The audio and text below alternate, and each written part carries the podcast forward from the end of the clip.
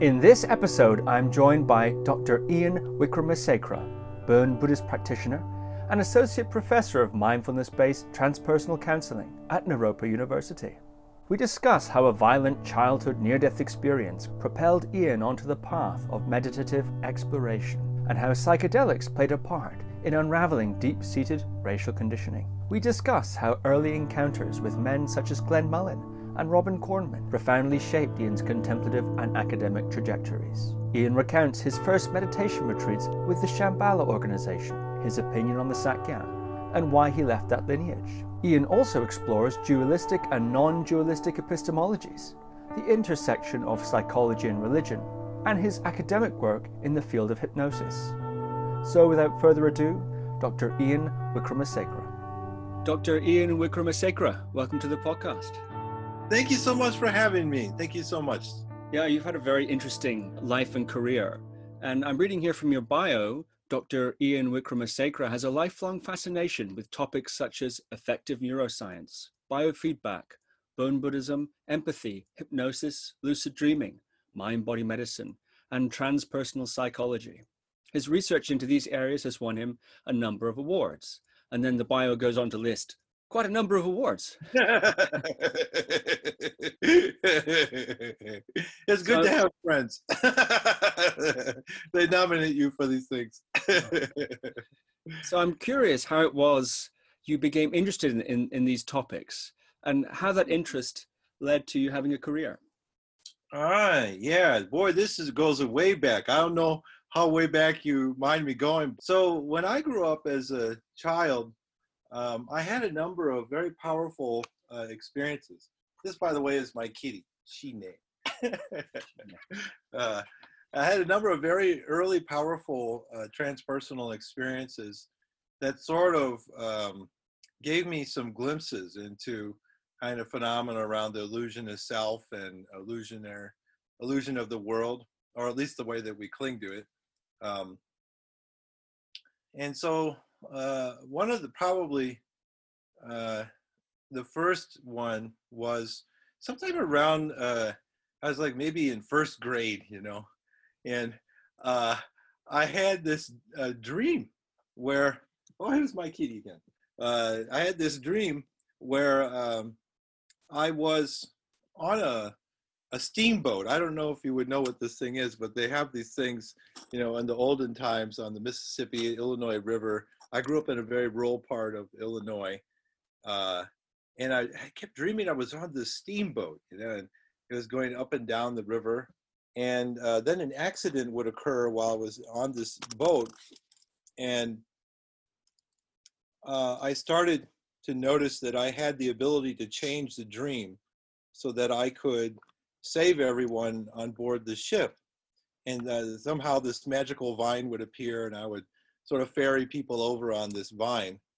And after a while, I realized that actually this was a dream. I wasn't just playing in some kind of weird um, steamboat and vine, but actually I was dreaming and I started to become aware that I was dreaming.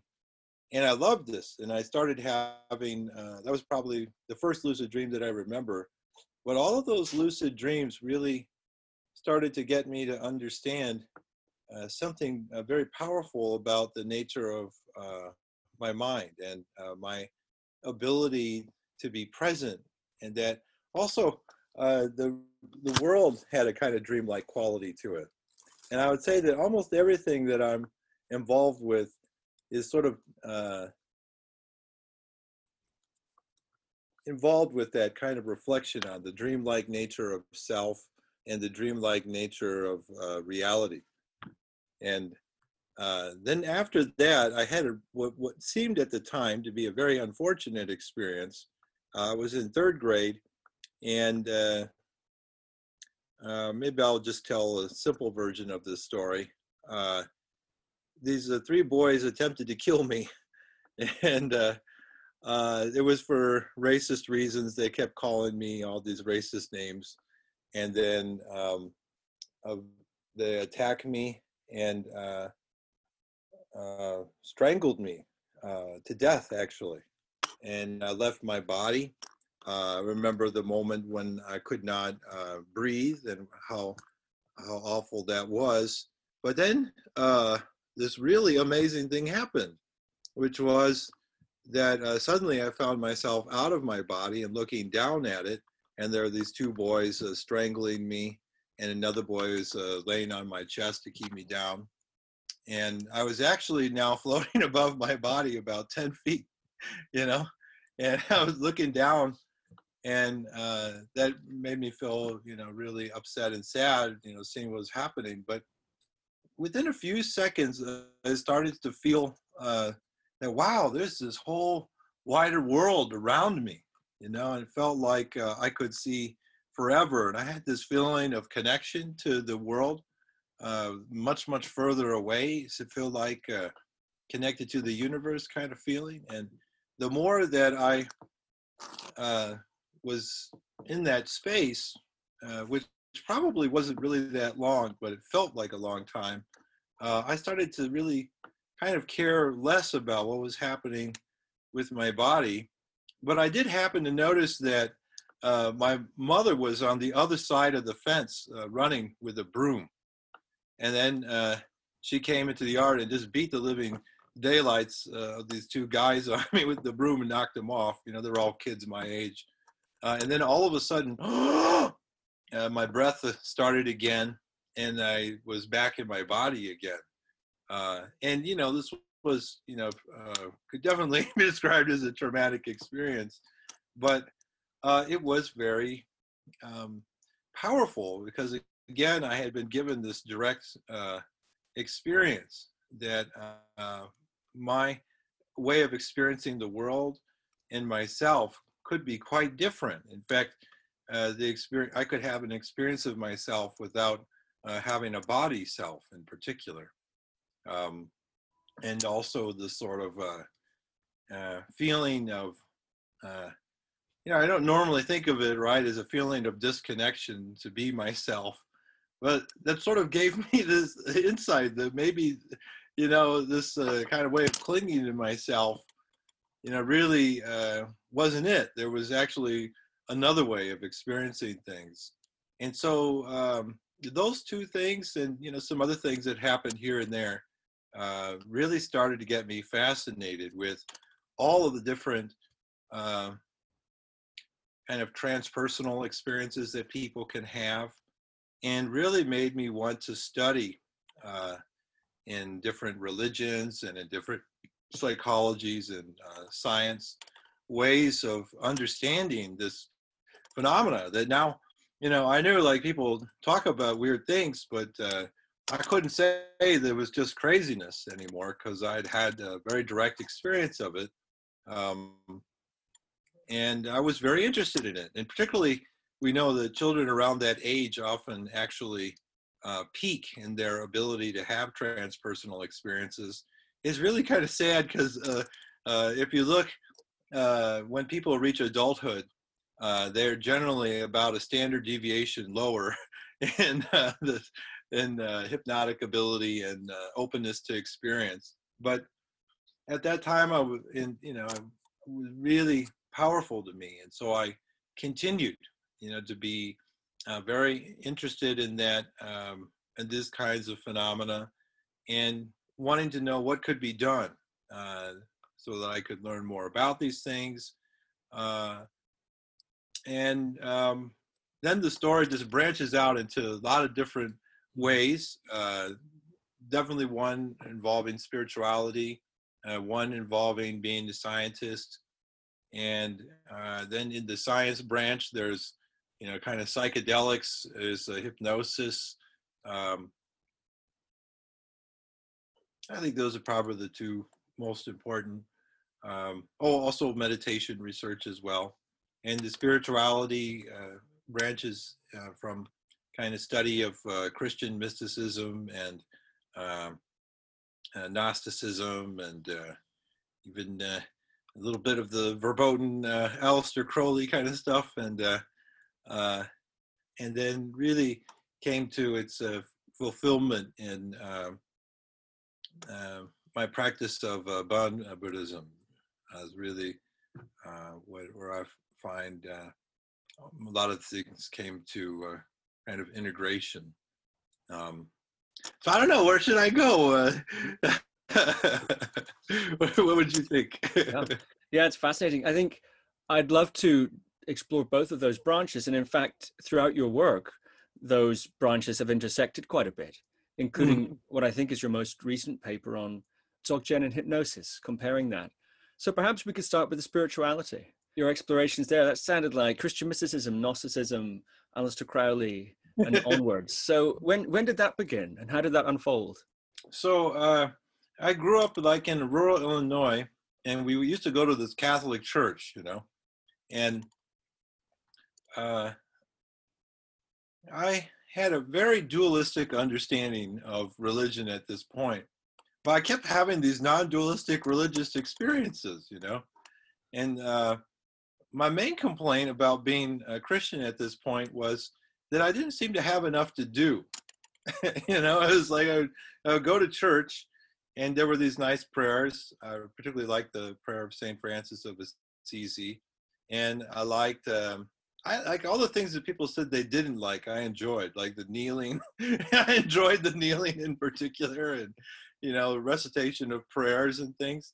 I loved all those things. There was people would, you know, say they had just gone to confession and they had been a bad boy and had to say, you know, 10 Hail Marys and all this, and, you know, I don't know how many Our Fathers. And I was like glad to receive. I was like, I must have been very sinful. They gave me like five times as many as the other kids.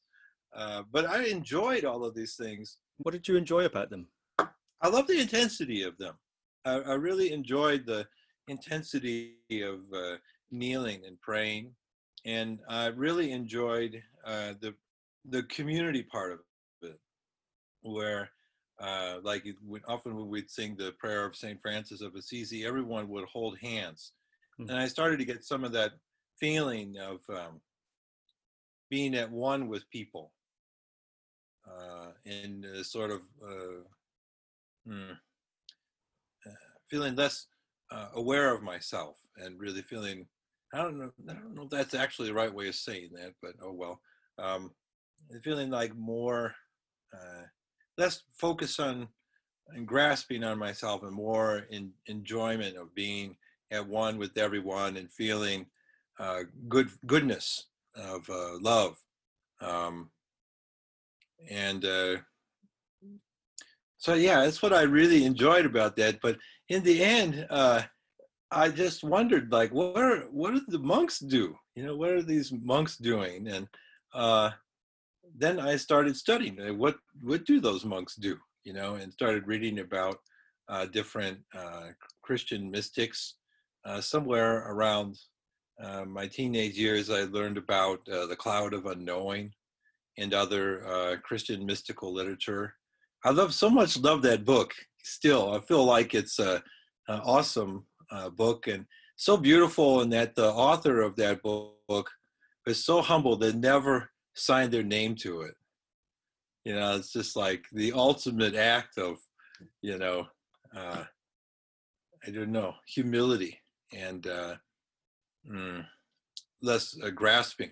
I mean like, wow it's a beautiful uh, meditation manual. I've even once read uh, his holiness the dalai lama praising this book uh, and yet they really didn't sign the name, you know. So now no one knows who wrote, you know. Some say Hildegard of Bingen and all this, but no one really knows. And so I read these books and really started to make me uh, feel like um, I wanted to be a part of such a tradition. But um, uh, it was pretty clear to me I didn't want to be a monk. I did not, not at all you know, uh, know uh, one of the other things I research is sexuality, and I'm fairly lusty person to be quite honest. And uh, to me, it felt like uh, eh, just not my path, and and also it bugged me that uh, so much of the, the, understanding of sexuality I was getting in uh, this kind of dualistic form of Christian Catholicism was so sex negating, you know, uh, even to the point of like uh, just my friends who were gay were supposed to be sinful. and when I thought about myself versus some of them, I thought this person is definitely less sinful than me. Just because they like a guy, this is means they're bad. You know, they're going to hell and all this. And um, so I just kept finding uh, my mind was getting warped by this kind of dualistic uh, understanding of good and evil, uh, and I found that it, it kind of divided me into parts. Like I I remember feeling seriously, uh, seriously worried that because I like to listen to heavy metal music, that I might be going to hell, you know. And, sometimes that kind of even heightened my enjoyment of the metal. It's like, you know, it was like, oh, uh, Black Sabbath, oh, wonderful, you know. And, uh, Iron Maiden, oh my goodness, you know, and I go to those concerts and they'd have the devil up on stage and all of this, and they'd be like, "Oh man, I'm really going to hell now," you know. Uh, but then in my mind, this is this is a farce. No, this is a farce.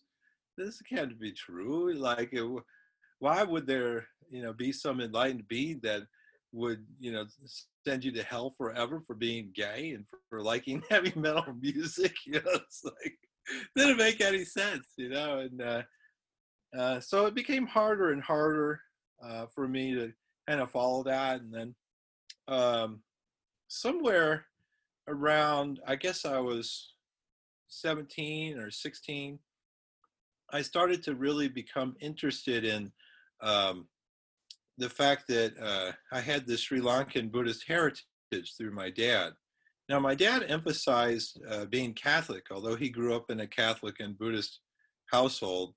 Uh, he had sort of, uh, eh, there's no nice way of saying this, but I love my dad. He, he very much assimilated a Western point of view as a way of trying to survive uh, all the awful discrimination he faced when he came to this country.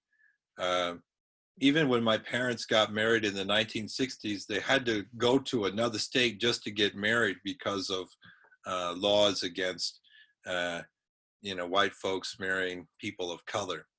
Um, so he became, actually, one time my dad told me, he said, You must be whiter than white people.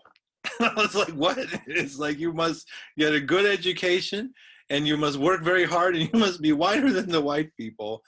And uh, that it always struck me in like two ways. One was like man that is really messed up.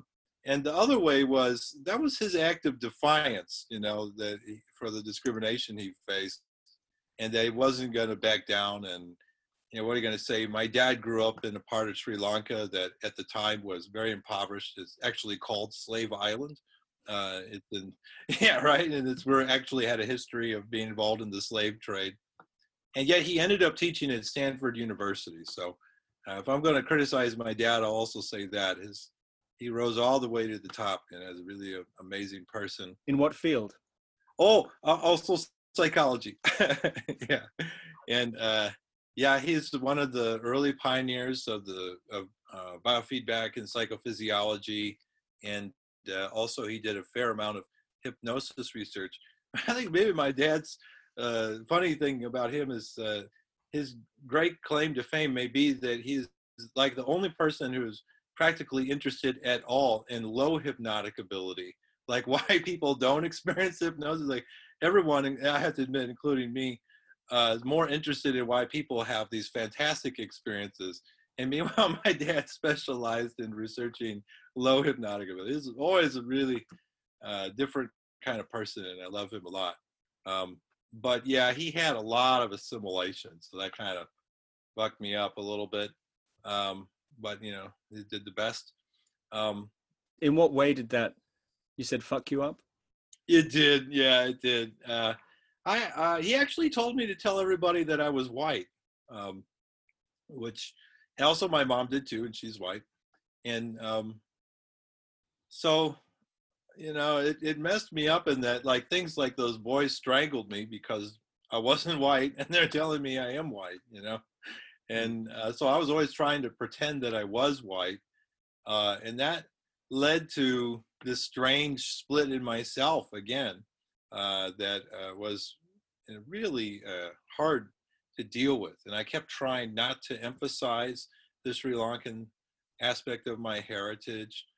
Um, and uh, yeah, I just, uh, it was easy to do in Peoria, Illinois. There weren't too many uh, uh, Desi, you know, Southeast Asian folks around. Um, but I was really uncomfortable with who I was. And I developed this thing that they sometimes call uh, internalized racism, where I actually hated the part of me that uh, wasn't fully white. And I did really dumb things, like I wouldn't uh, go out in the sun so that I would, you know, I'd be as pale as I possibly could. I'm kind of light skinned, anyways. Um, and uh, I tried to look as conservative as I could, and uh, I tried um, not to hang around other people of color. I'll say that I'm not proud of it. Not really proud of any of this part of my life, but you know, whatever. It was me. Uh, you know, there's probably some part of me still like this, of course, and um, I wouldn't hang out with other people of color. Uh, I didn't want to be seen as being other, and um, yeah, I just really developed this very strong case of social anxiety. And uh, next thing you know, um, you know, I was barely hanging out with anyone. I was so uncomfortable with myself and becoming totally uh, incapable of enjoying life on its normal terms. I, I couldn't go out and dance. I couldn't uh, uh, go out into a party. I couldn't do anything that involved social interaction unless it was with people that were very, very close that I had known for a long time. And even then, I probably wouldn't tell them about anything I was experiencing emotionally. I was so repressed. So this this really messed me up pretty bad. Uh, uh, but however, on the other hand, um, I would say um, that some of the spiritual things, and particularly the psychedelic uh, experiences I had, began to give me glimpses into me needing to maintain this rigid view of myself as a white person. Um, how this was really hurting me, you know, and really like I didn't know why did I feel this anxious all the time. And I know I didn't want anyone to know that I was anxious, and that actually made me more anxious and more paranoid. It was like, uh, does anyone know that I feel anxiety? It's the worst thing ever. Oh my God, you know, a human being might experience anxiety. Everyone will make fun of you. And uh, literally, I, I thought this way. And, you know, I would avoid social occasions. And uh, even when I would go to church, actually, I preferred to go to church after everyone left. And I would just go in and pray uh, by myself, you know. Uh, uh, that was still like in the time when people had neighborhood neighborhood uh, churches where the doors would be open all the time, you know. Mm-hmm. And so I would just go in there, you know, when I thought no one would be there and pray. That's really sad, you know, not open life.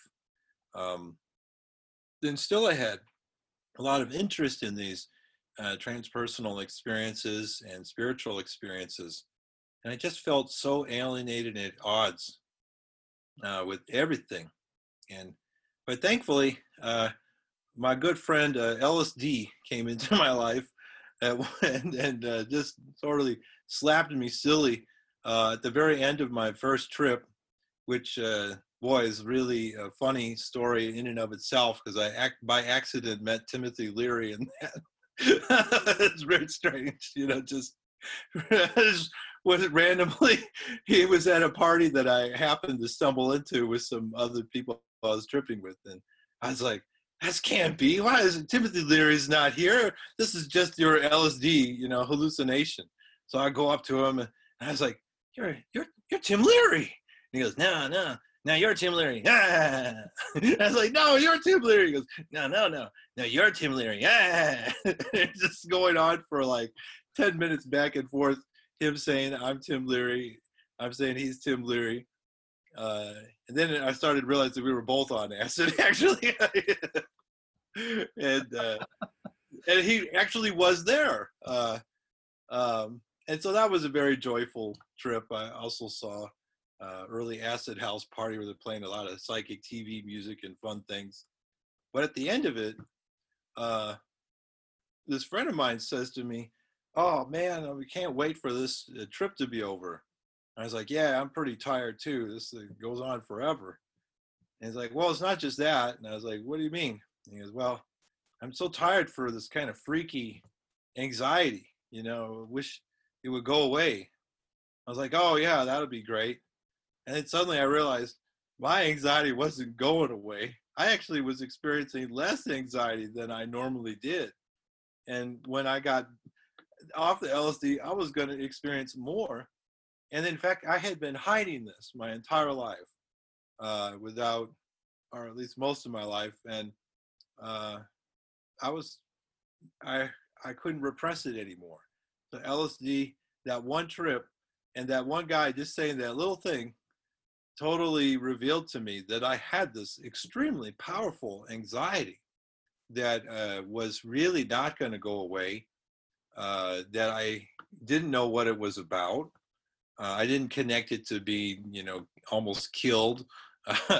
you know, I actually kind of was killed, you know, uh, you know, strangled to death. I didn't connect it to my dad and mom kind of telling me not to be, you know, a, a, a brown boy. Um, I didn't connect to anything. I just thought there was something wrong with me, but uh, I stopped having I stopped having the ability to repress it and fake that I didn't have anxiety. And then that was the most wonderful thing that could have happened to me. Uh, and I continued using uh, psychedelics for a time to try and derive more understanding of why that was. Went into therapy and really deepened my uh, practice of uh, meditation uh, at that time. And over time, um, all of these things uh, helped me to kind of see this. This was just really stupid.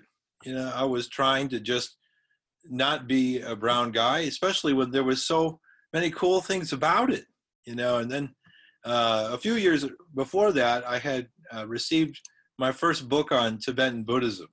Uh, was uh, I believe it was Kindness, Clarity, and Insight by His Holiness the Dalai Lama. And my mom had given this to me. And when she gave it to me, um, she said uh, very specifically um, that, you know, your family uh, in Sri Lanka, you know, Buddhism is religion there. I think it would be good for you to read this. And that was like one of the first times that I heard my mom saying something um, that really affirmed uh, my Sri Lankan heritage. And uh, I should say that during this time, my father had uh, divorced my mom and moved away to another state. So I hadn't seen him in many years, actually. And so for her to do this was sort of kind of a tough thing for her.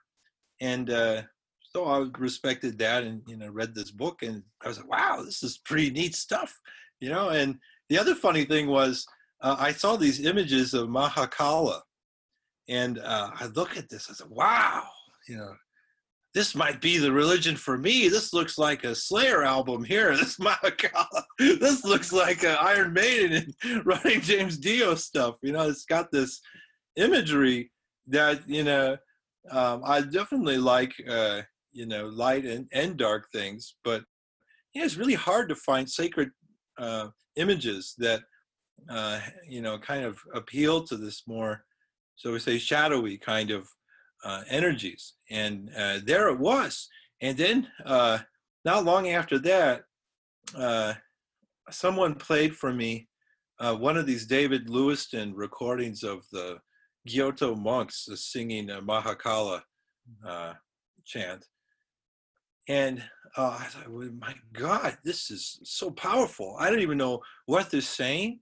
I don't know what's happening here at all but I love this. Uh, and so I've just become more and more interested in Tibetan Buddhism at that point.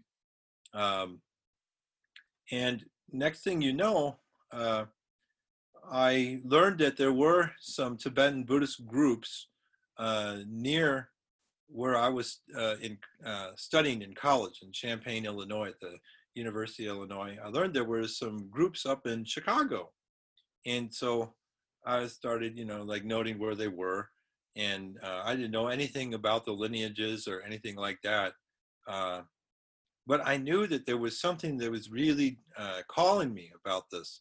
And uh, this is back in the day when uh, the Snow Lion uh, had their fabulous, you know, newsletter and catalog. You know, some this gigantic, you know, looked like a, you know, it's like a, I don't know, like a crazy fanzine or something for Tibetan Buddhists or something.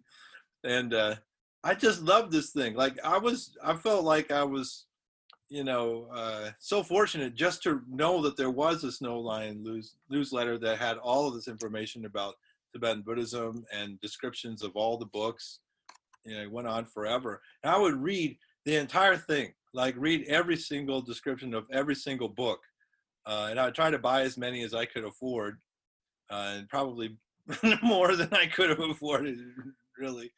Uh, and I learned more and more about it. And uh, all of these things that I had an interest in kept coming up.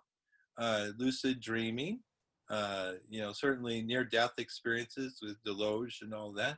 And definitely an interest in the rainbow body things to talk about in there. And just generally, the philosophy of the nature of mind and that um, you know uh, things about the illusion of self and uh, the illusionary way in which we grasp onto the world and the dreamlike nature of reality this kind of thing. And so uh, that newsletter was just like the best thing for me at that time in my uh, late teens. And eventually i did find my way up to uh, chicago where there was a number of uh, wonderful tibetan buddhist groups uh, one in particular that I, I, visited a lot was uh, run by this guy. I think I mentioned his name earlier, Roberto Sanchez, uh, who used to uh, ran a like a Rime group, you know, non-sectarian, and so brought lots of people from different lineages. And um, whenever I could get to one, I would uh, try to go and see whoever came. And how I ended up meeting uh, Glenn Mullin one time. Such a wonderful guy. He really encouraged me that uh, rascals like myself might do might be welcomed in uh, such a such a uh, you know really sophisticated and really uh, amazing indigenous uh, uh, psychology and practice you know is the way i was thinking of it at the time and just this powerful lineage that went back you know at least 1800 years and you know if we were to understand the lineage of Bon, maybe 18,000 years, you know, said, uh, I don't really know. But uh, I guess they what finding uh, some Chinese archaeologists finding things suggest maybe at least uh, several thousand years um, in Dzogchen. But um, at any rate, was much older than lineage of psychology, which I had been studying. And so I started thinking, you know, this is amazing. I have to be a part of this. And um, around that time, I ended up uh, uh, visiting um, a Shambhala uh, center in Chicago. May I interrupt you to ask a oh, question? Please, yeah, mm-hmm. yeah uh, please. Yeah. G- given that Glenn's been on the podcast, on this podcast so many times, I think I would be remiss not to ask you. Yeah, please, yeah. How it, how it was that he encouraged you that a rascal such as yourself might be welcomed into this into this situation? Well, it was really a direct transmission just by him. You know, he is such a rascal, and uh, at, at the same time, he's an extremely serious and erudite person. Like uh, there is someone, you know, who when he was teaching, uh, giving his teachings on the Dharma, I think the first thing that I saw him uh, try to present on was like so far above where I was at the time. I think it was like six yogas of Naropa or something, you know. And uh, I was like, I, who is uh, Naropa and what, what do you mean yoga? You know, I study. Is that like a Iyengar? you know, this is kind of level I was at when I go to see this. But he actually began talking about all these things and the philosophy behind them uh, and uh, led basic meditations. And um, I found I was able to understand that. And um, I think the way that they were doing this was that he would give like a maybe like a three hour talk on a Friday, and then there would be like a workshop for people who were ready for the six yoga thing. Mm-hmm. Uh, and so I would just come to the Friday night thing because I was I was smart enough to know where uh, the water was too deep for me or something. Uh, that was the deep end of the pool for me at the time. Uh, but I loved hearing him. He was so inspirational because he could talk with great erudition about uh, the history and general nature of Tibetan Buddhist practice. And he seemed as concerned uh, about people there that knew nothing uh, as people who knew uh, like everything and maybe even practiced everything he was about to transmit. And uh, it was very encouraging, you know. Also, uh, you know, most of my life I've always been drawn to kind of counterculture stuff. You know, I uh, grew my hair long, and I'm 50 years old. My hair is still long. You know, wonderful. And uh, you know, he wasn't like one of these stuffy Buddhists that, you know, sort of um, wasn't welcoming to to people like me. You know, even though a lot of the people who uh, I would sort of I won't mention names who seem like uh, stuffy Buddhists to me. At one time, they were hippies. if you go back, you know, you will see. Oh, you were not always driving Lexus. You know, maybe you were happy to have VW microbus back in the day. Uh, but at any rate, he was not like that at all. He was very welcoming to me, and uh, one of the things that I'm uh, known for is for asking a million questions when I go to Dharma groups. You know, uh, when I meet a teacher that I'm very excited to meet, uh, I will try to respectfully ask questions. And in my early days, I was not as respectful. I would just keep asking questions and more and more. and Sometimes asking questions for which uh, uh, only probably I could understand the question because I was referring to like things in psychology. So in order to ask the question, I would first have to explain for two minutes like what dissociation was and what hypnosis was. And he had no trouble answering all of my questions.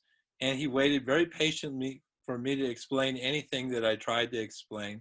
And he seemed actually genuinely interested in uh, the the weirder the question he seemed to like and uh i don't know like uh then just also his energy you know like uh i guess some of my feeling from reading uh, meditation was that uh i had this kind of uh, false idea about meditation that it was about pure attention uh that it was you know i had to and actually at the time in psychology i was actually studying uh, the neurophysiology of attention and so this kind of dovetailed with you know like how i could measure pure attention and eg uh, event related potentials and i thought oh this would be a really good way of showing that meditation works you know that people's selective attention is getting better which you know probably does and most people get uh, better along the way.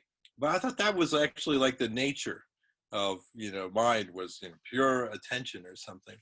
Uh, and uh, you know being like really rigid in that like a completely claustrophobic feeling of meditation just like oh i'm trapped in this coffin and i'm noticing every breath. You know it's not no sense of space very little compassion. And that's kind of what i thought you know this meditation was. And here's this guy and totally violate that. You know this not this really expansive person very magnetic and at least you know I, I feel this way. And uh, really uh, uh, full range of emotions complete range of emotions uh, capable of uh, really uh, amazing humor. And even ones that were fairly paradoxical you know? And i just i don't know i just really love this guy a lot. And i felt like um, if this uh, person as uh, qualif- could raise to the level of uh, training and qualifications in terms of his work and scholarship, and he could still be him like that, then wow, you know, right. Uh, I, my ideal of uh, what it could be to be involved with this tradition uh, was wrong. That I didn't need to kind of fake that I was this good boy and you know i meditated every day you know and you know i uh, never uh, missed a day without doing my ngondro, and you know, it was like I, you know, it was totally perfect in this completely claustrophobic way. You know, really, uh, he really demonstrated to me that that was not where it was at because you know in my mind here was a person who really understood the teachings in a profound way and yet didn't act like the kind of goody goody uh, i guess you know person that i thought uh, this would be like. I you know it was really inspirational to me that there there was someone that had more of this kind of trickster energy that i feel like i have uh, and that you know had uh, amazing transpersonal experiences and would talk about them as well. So yeah, I could go on and on. That's that's indeed why I, uh, you know, learned of view is because of Glenn. Yeah, mm-hmm. you know, I I loved watching those interviews with him. Mm-hmm. Did an amazing job with that. Yeah, that's fascinating. Thank you. So you were saying you went up to the Shambhala Center. Oh yeah, yeah. So at that time, the Shambhala Center uh, was uh, near um, a, what we would call uh, an elevated train. So that right behind the Shambhala Center, uh, it was sort of like this. Uh, I don't know how many floors were in this building, maybe like four floors. But the very back of it ran an elevated train, you know, like a subway train, except it's you know, elevated in Chicago. Uh, and so this is where I was like seriously went to my first uh, like weekend meditation you know, retreat. You know, I was like, oh man, I'm gonna like meditate three days in a row. It's like, wow, you know, probably by the end of that, I'll be enlightened. I remember thinking this, you know, like whoever did this, you know, sat down for three whole days. Wow, you know, and and uh, then I go there and I was like, oh man, this is here it comes. You know, I'm gonna get enlightened for sure. And I remember walking up those steps thinking, oh, this is where I get enlightened. all of this, you know, here it is, you know, it's coming. And uh, I go and uh, sit down and uh, in this nice uh, meditation hall. And remember, this, of course, pictures of Chogyam Trungpa. And, uh, I think probably His Holiness the Karmapa. Um, and uh, so, you know, they teach us some basic meditation and we begin. And about 20 minutes later, suddenly the like entire building began shaking. like as if earthquake. And I was like, oh, wait a minute. it's like a subway train, you know? And so, like that, like clockwork, you know, it was a little bit random, but about every 15 minutes, you know, the building would shake like this, and there'd be this large sound as if, you know, tornado or earthquake was, you know, hitting the building. And I was thinking, like, what kind of idiot builds a meditation center next to a, you know, a retreat center? You know, this is like, uh, I mean, you know, builds next to a train track. You know, it's really dumb. You know, and, and I was really frustrated. Uh, but you know, I like kind of paid the money, so I wanted to get my money's worth. And they seemed like nice people, so I kept doing it, and I was astonished. Um, it after you know like a day or two i don't know when but sometime by the end of the treat it suddenly struck me that the train didn't bother me anymore. Like a train would come and uh, i would hear it and i could kind of feel the vibration and thing but uh, it just didn't seem to disturb me in the same way that it did at first and i didn't have all these thoughts of asking for my money back and stuff like that, and uh, anger at the people who had uh, started this. It's like, wow, that was pretty interesting, and I found that. Uh, uh you know, there's uh, a lot of suppositions that I think you know people normally have about our experience of reality, and um, to me, that dramatically uh, demonstrated to me again that, um, like I thought that because there is a train and the train is shaking the building, and I'm trying to meditate on uh, my breathing, that this would be, uh, you know, an impediment. Like no one can learn to meditate under these circumstances, and also this is just bad, you know. This is, I thought that's just the way it is. You know, the sound will uh, ruin my meditation. And, instead, what ended up happening was um, that was not the case at all. In fact, later when they moved the meditation center away from where the train was, I kind of missed it. I was like, oh, I miss that train. You know, it was kind of like a friendly vibration that would go through the room, and uh, you know, I had uh, kind of learned uh, that actually it wasn't the enemy of my practice. Uh, and which is funny because a lot of the meditation centers I studied in in uh, Chicago and Milwaukee had that quality where either ambulances or you know uh, trains or something would make a lot of noise.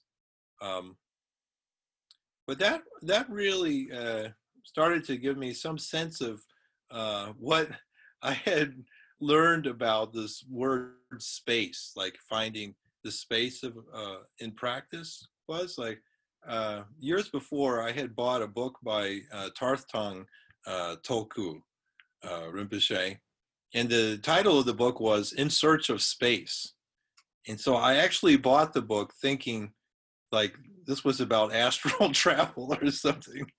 you know, I thought, oh, this is great. I'll read this book and I will learn how to leave my body in astral travel.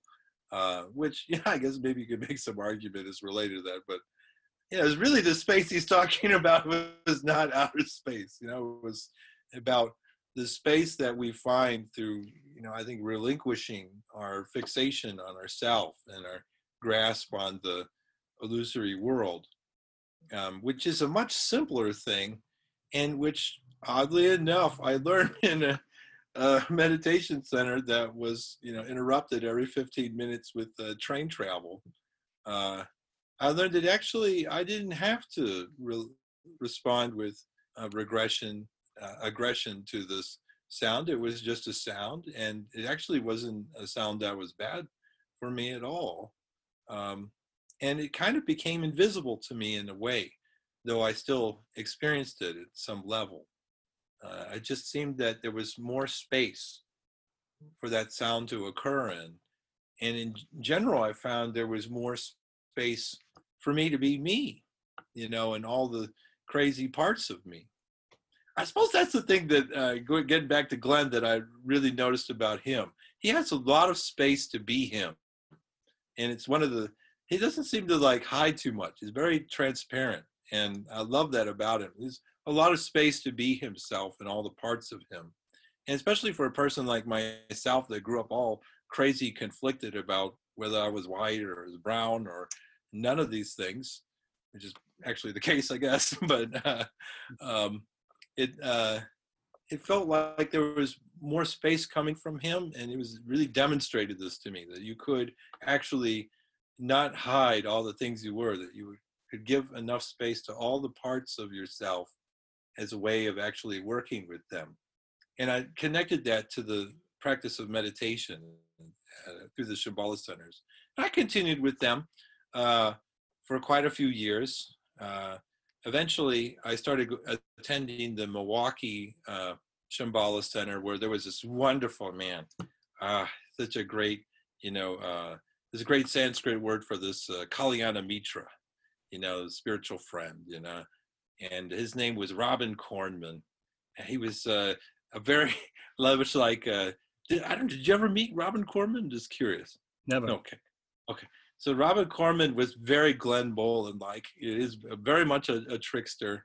Uh, even uh, tricked me into my first long meditation retreat. You know, uh, he tricked me into doing it. He's just a wonderful man. He was a professor of uh, Sanskrit and Tibetan, uh, he had gotten his PhD at uh, Princeton, and then he got a job at the University of Milwaukee.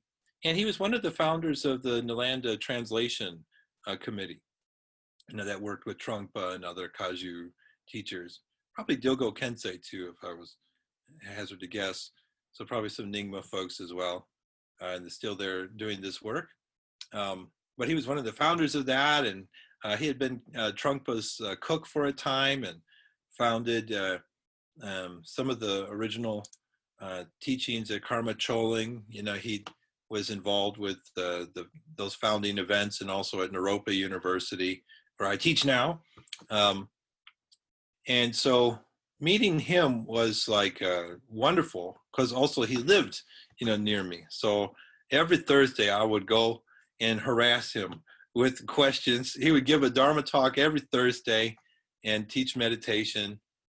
And I learned so many things from him. Uh, he went through every single uh, seminary because, you know, the Shambhala tradition, they have this thing where you attend seminaries.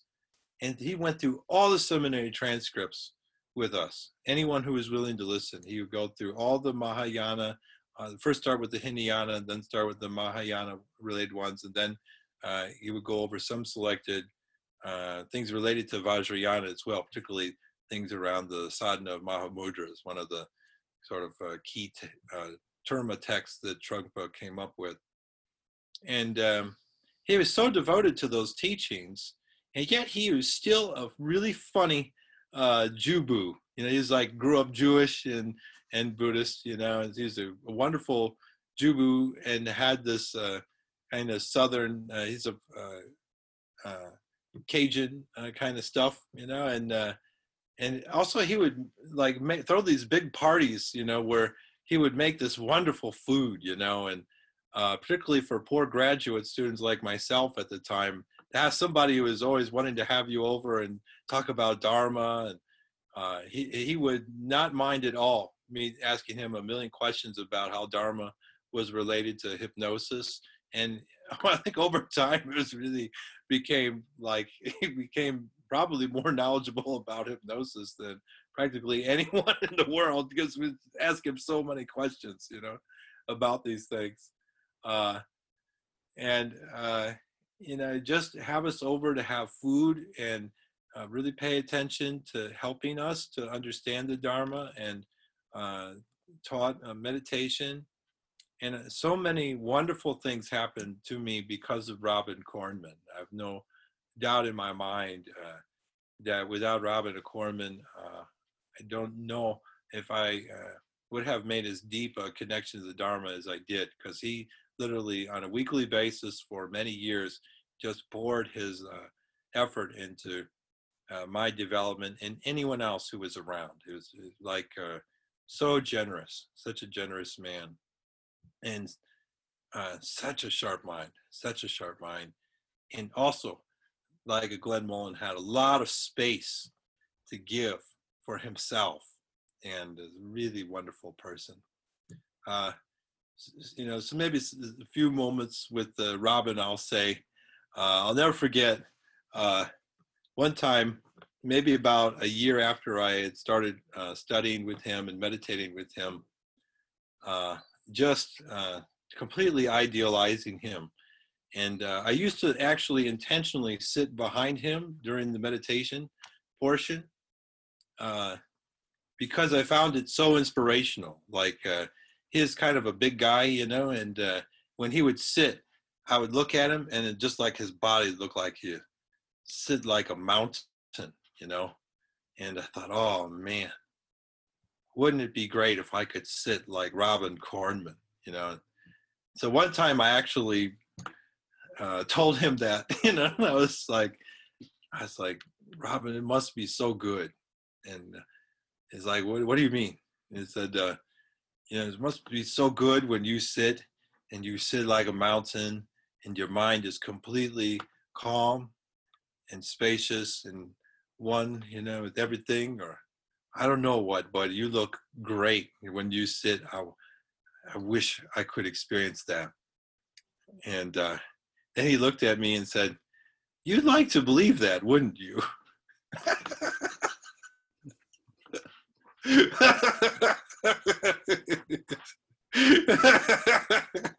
and uh, what that immediately uh, transmitted to me was uh, that actually, uh, you know, having an idealized practice was not where this was at, you know, that actually just having whatever your practice is, is where it's at, you know. Where it's at is where it's actually at, you know. and uh, and that was wonderful. You know, it really gave me a lot of space to be as fucked up as I am, because Lord knows I am, and uh, uh, you know, me hiding that is not going to make it any better. Mm-hmm. And uh, me allowing it gives it more space. And then, you know, maybe, you know, this Dzogchen philosophy, you know, if I give enough space, then it will dissolve into the vast expanse of the sky kind of stuff.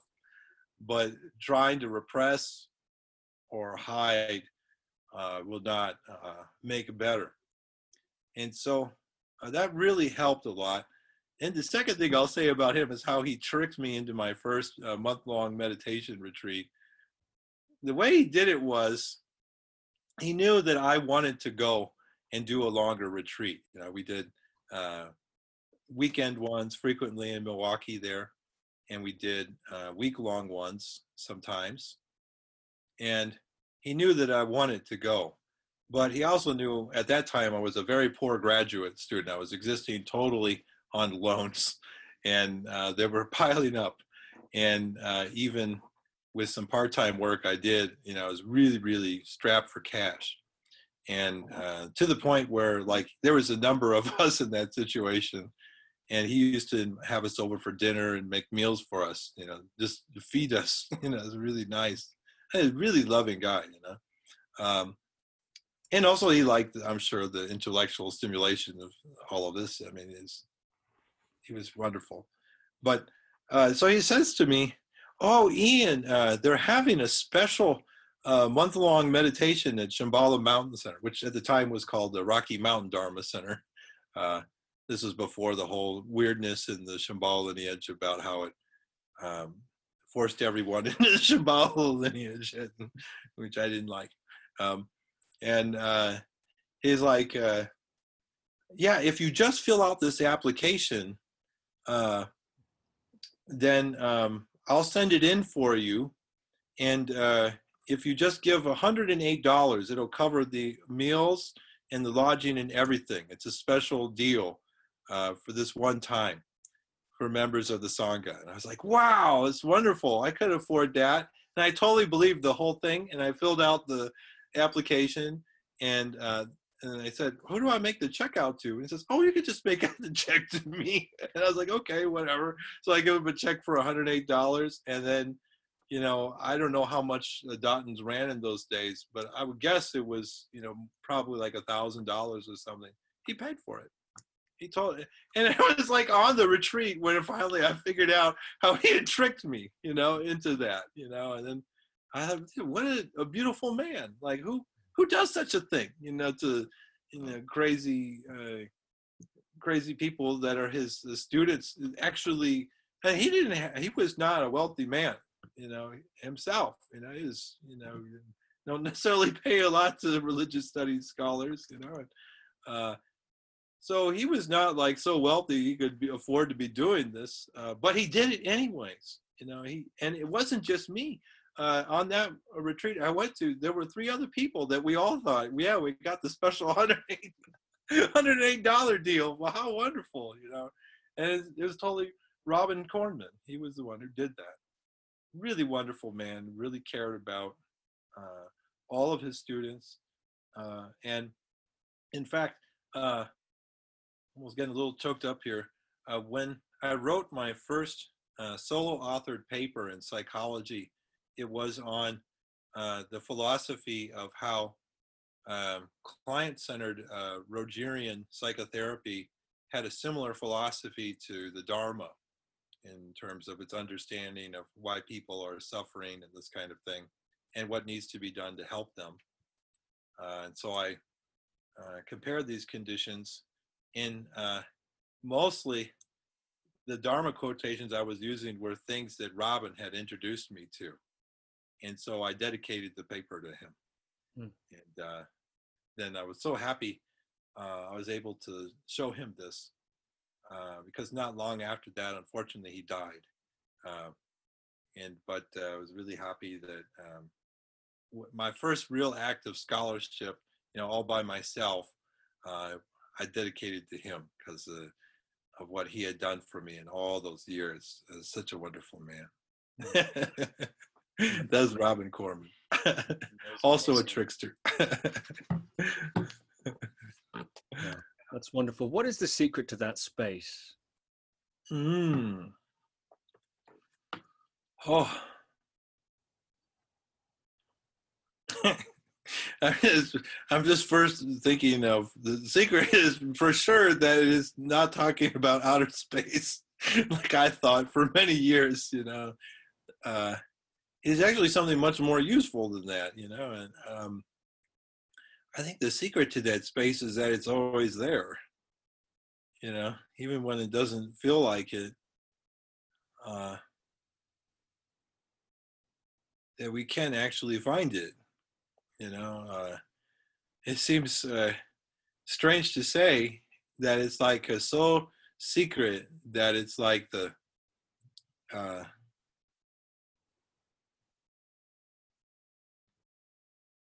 it's little, little like a, sort of struck with the notion of uh, the crazy uh, uh, new wave band Devo, you know, like where they talk about how one needs to devolve in order to return to a more pristine state. So I think that's the other funny thing about the space. It's, it's always there. Actually, it's a direct quotation from Tenzin Wangyal Rinpoche. I've heard him say this many times. Space is always there. You know, space is always there. Uh, and uh, but also, uh, ironically, that uh, you don't need to create it since it's always there. You don't need to create it, uh, and you don't need. Um, to evolve yourself. In fact, better it would be to devolve the self. it's very funny. Uh, the other day, uh, I don't know if you know, do you know Dmitry Ermakov? I'm just curious. No. So he's a Bon scholar that does a lot of translation for, you know, the lineage. And uh, he was critiquing uh, a quote someone had given of uh, Namkhai Norbu, you know, and he is talking about Dzogchen is a kind of evolution in consciousness. He's trying to make the opposite argument that actually uh, Dzogchen is really Devo, more like Devo than, you know, he didn't say Devo, he said de-evolution, but, you know, my crazy uh, new wave loving mind, I was thinking like Devo, yeah, put my red hat on and and, and practice Dzogchen, you know. Uh, it's even, they call it the energy dome, actually. Uh, but uh, so yeah, it, it, space doesn't need to be created; it's always there, and uh, you need not uh, alter yourself. You know, make yourself better. That actually, what would be best is to kind of devolve the self. And that may be too dualistic too. I'm not sure, but uh, it would be more in the direction of devolving the self than uh, creating the self. That's for sure. It may be that may be too dualistic. I don't know. When you're saying evolve the self and devolve the self, what, what do you have in mind? Well, I think in uh, evolving the self was really one of the biggest uh, impediments for me in my practice, and one of the reasons why I think I was always asking a millions of questions. You know, I was asking all these questions and I'm glad I asked the questions and I developed really nice relationships that way for sure. But I have noticed that uh, this fixation on trying to create an idealistic uh, practice and experience of practice, um, this is not where it's at, you know. Um, ironically, that's not the ideal. you know, it's like, oh, too paradoxical. You know, it's like the best thing would be to you know, just be genuinely who I am, you know, and really allow that to be as it is. Uh, this is another wonderful saying that I got from a Bon teacher, uh, Yongdzin Rinpoche. It says uh, continuously, leave it as it is. Like any question you you might ask Yongdzin Rinpoche, he might answer that. Leave it as it is, you know. Um, and that is uh, not necessary to create a, a self that's ideal uh, to experience meditation. And in fact, that's not ideal, you know, for sure. You know, let me create the pristine self. I am the one who is experiencing this wonderful meditation.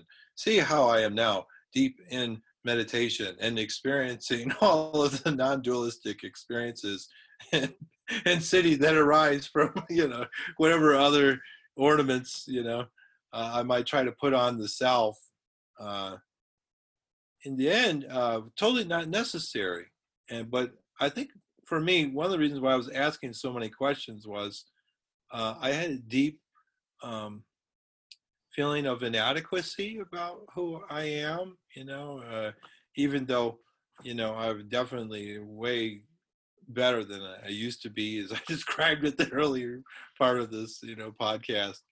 Uh, is really horrible, you know. Uh, but still, I, I discovered that there's some kind of inherent um, suffering, you know, coming from trying to create and maintain the illusion of self, you know, which is one of the things I really enjoy in my own hypnosis research is how I've been able to show, like maybe this, this is hypnosis is about this, like uh, hypnosis not maybe so much about um,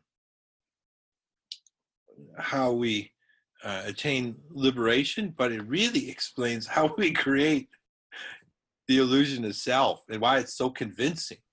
And uh, so, so, I really enjoy that, and even that is a, a great, you know, help sometimes. You know, like someone who's like really in critical bad shape.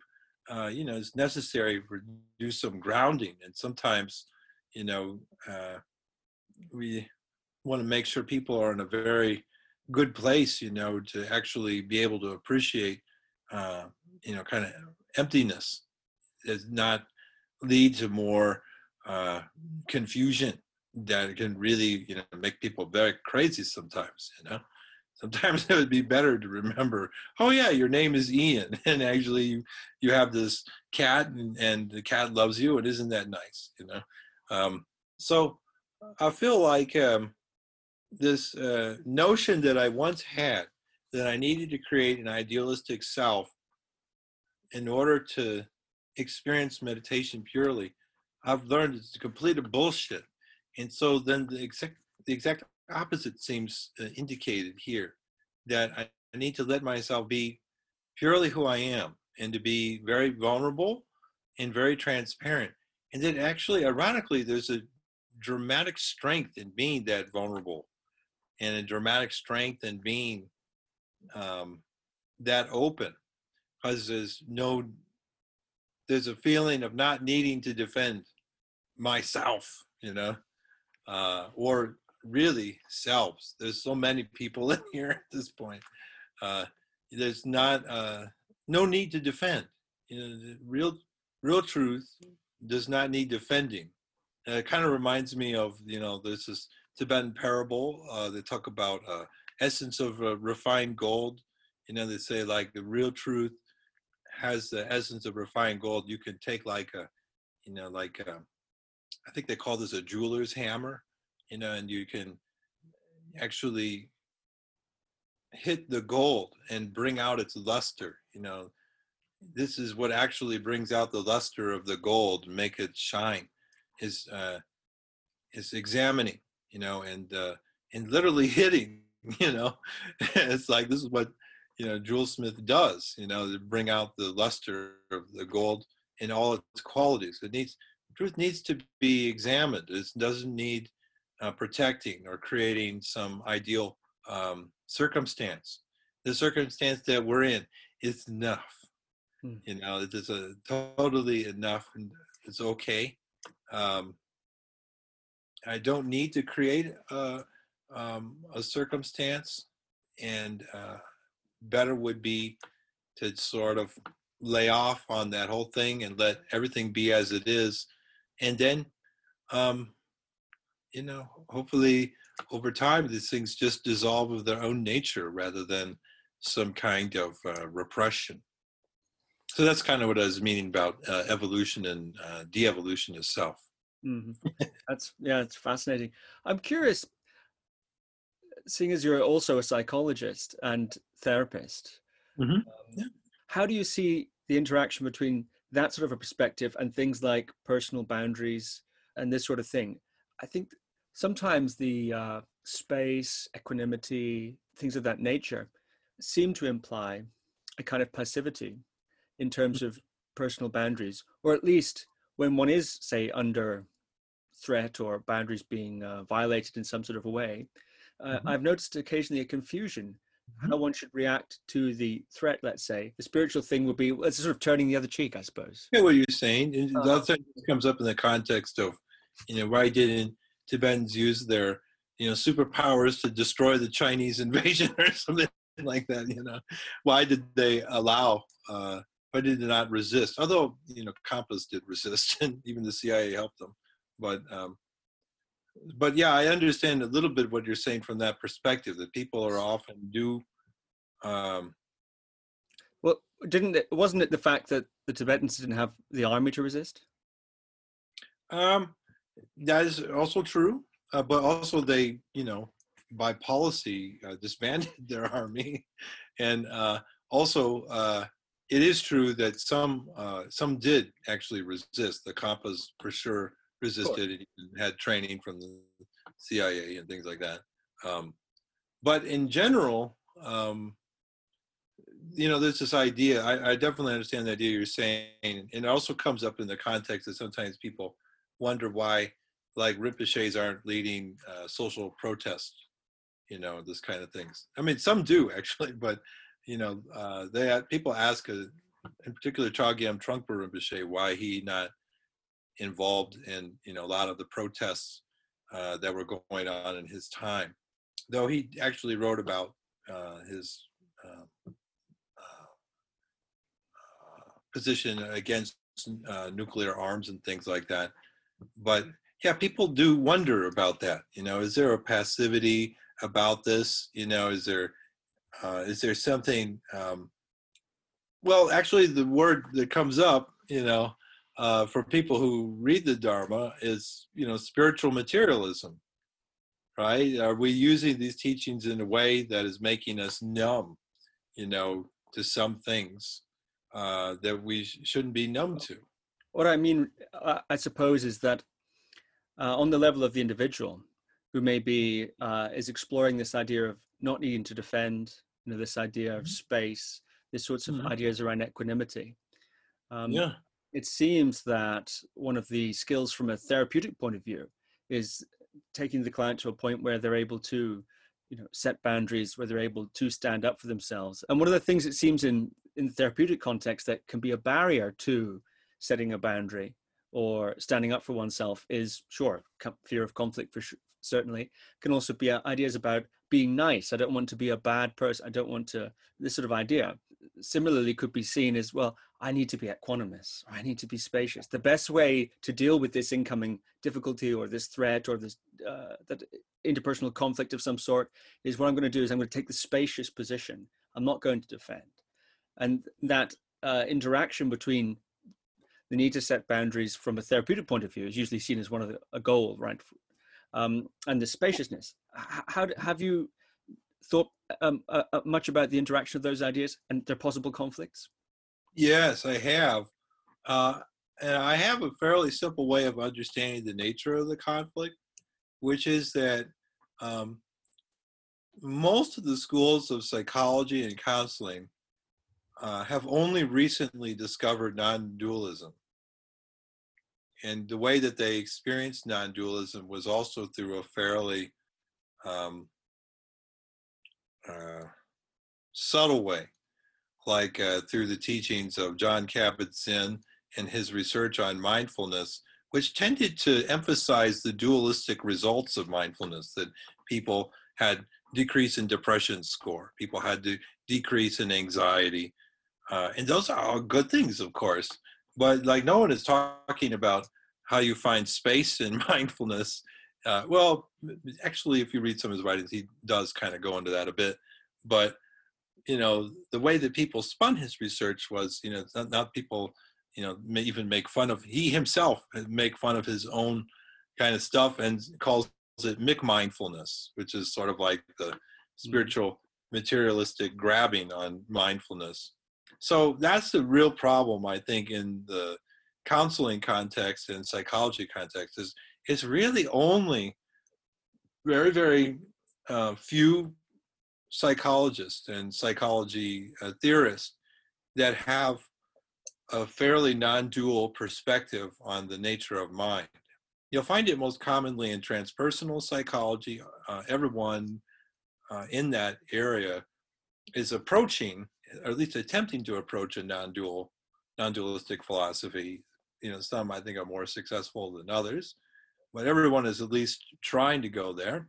Um, and here and there, you know, you can actually find some really amazing psychoanalysts uh, that have something a little closer to a, a non-dualistic philosophy. You know, Lacan and um, this fellow named Paul Federn, uh, who's helped start kind of the ego states tradition. Um, but um, more or less, and a guy named uh, Fairbairn, there's a, a number of uh, uh, analysts and and such you can find here and there. But the vast majority of counselors are actually not trained in transpersonal psychology or psychoanalysis anymore. And if they are trained in uh, psychoanalysis, often they're not studying these kind of deeper folk who are generally regarded as kind of crazy, you know, sometimes even called uh, wild analysts, you know. Uh, I study psychoanalysis myself and proudly call myself a wild analyst, you know.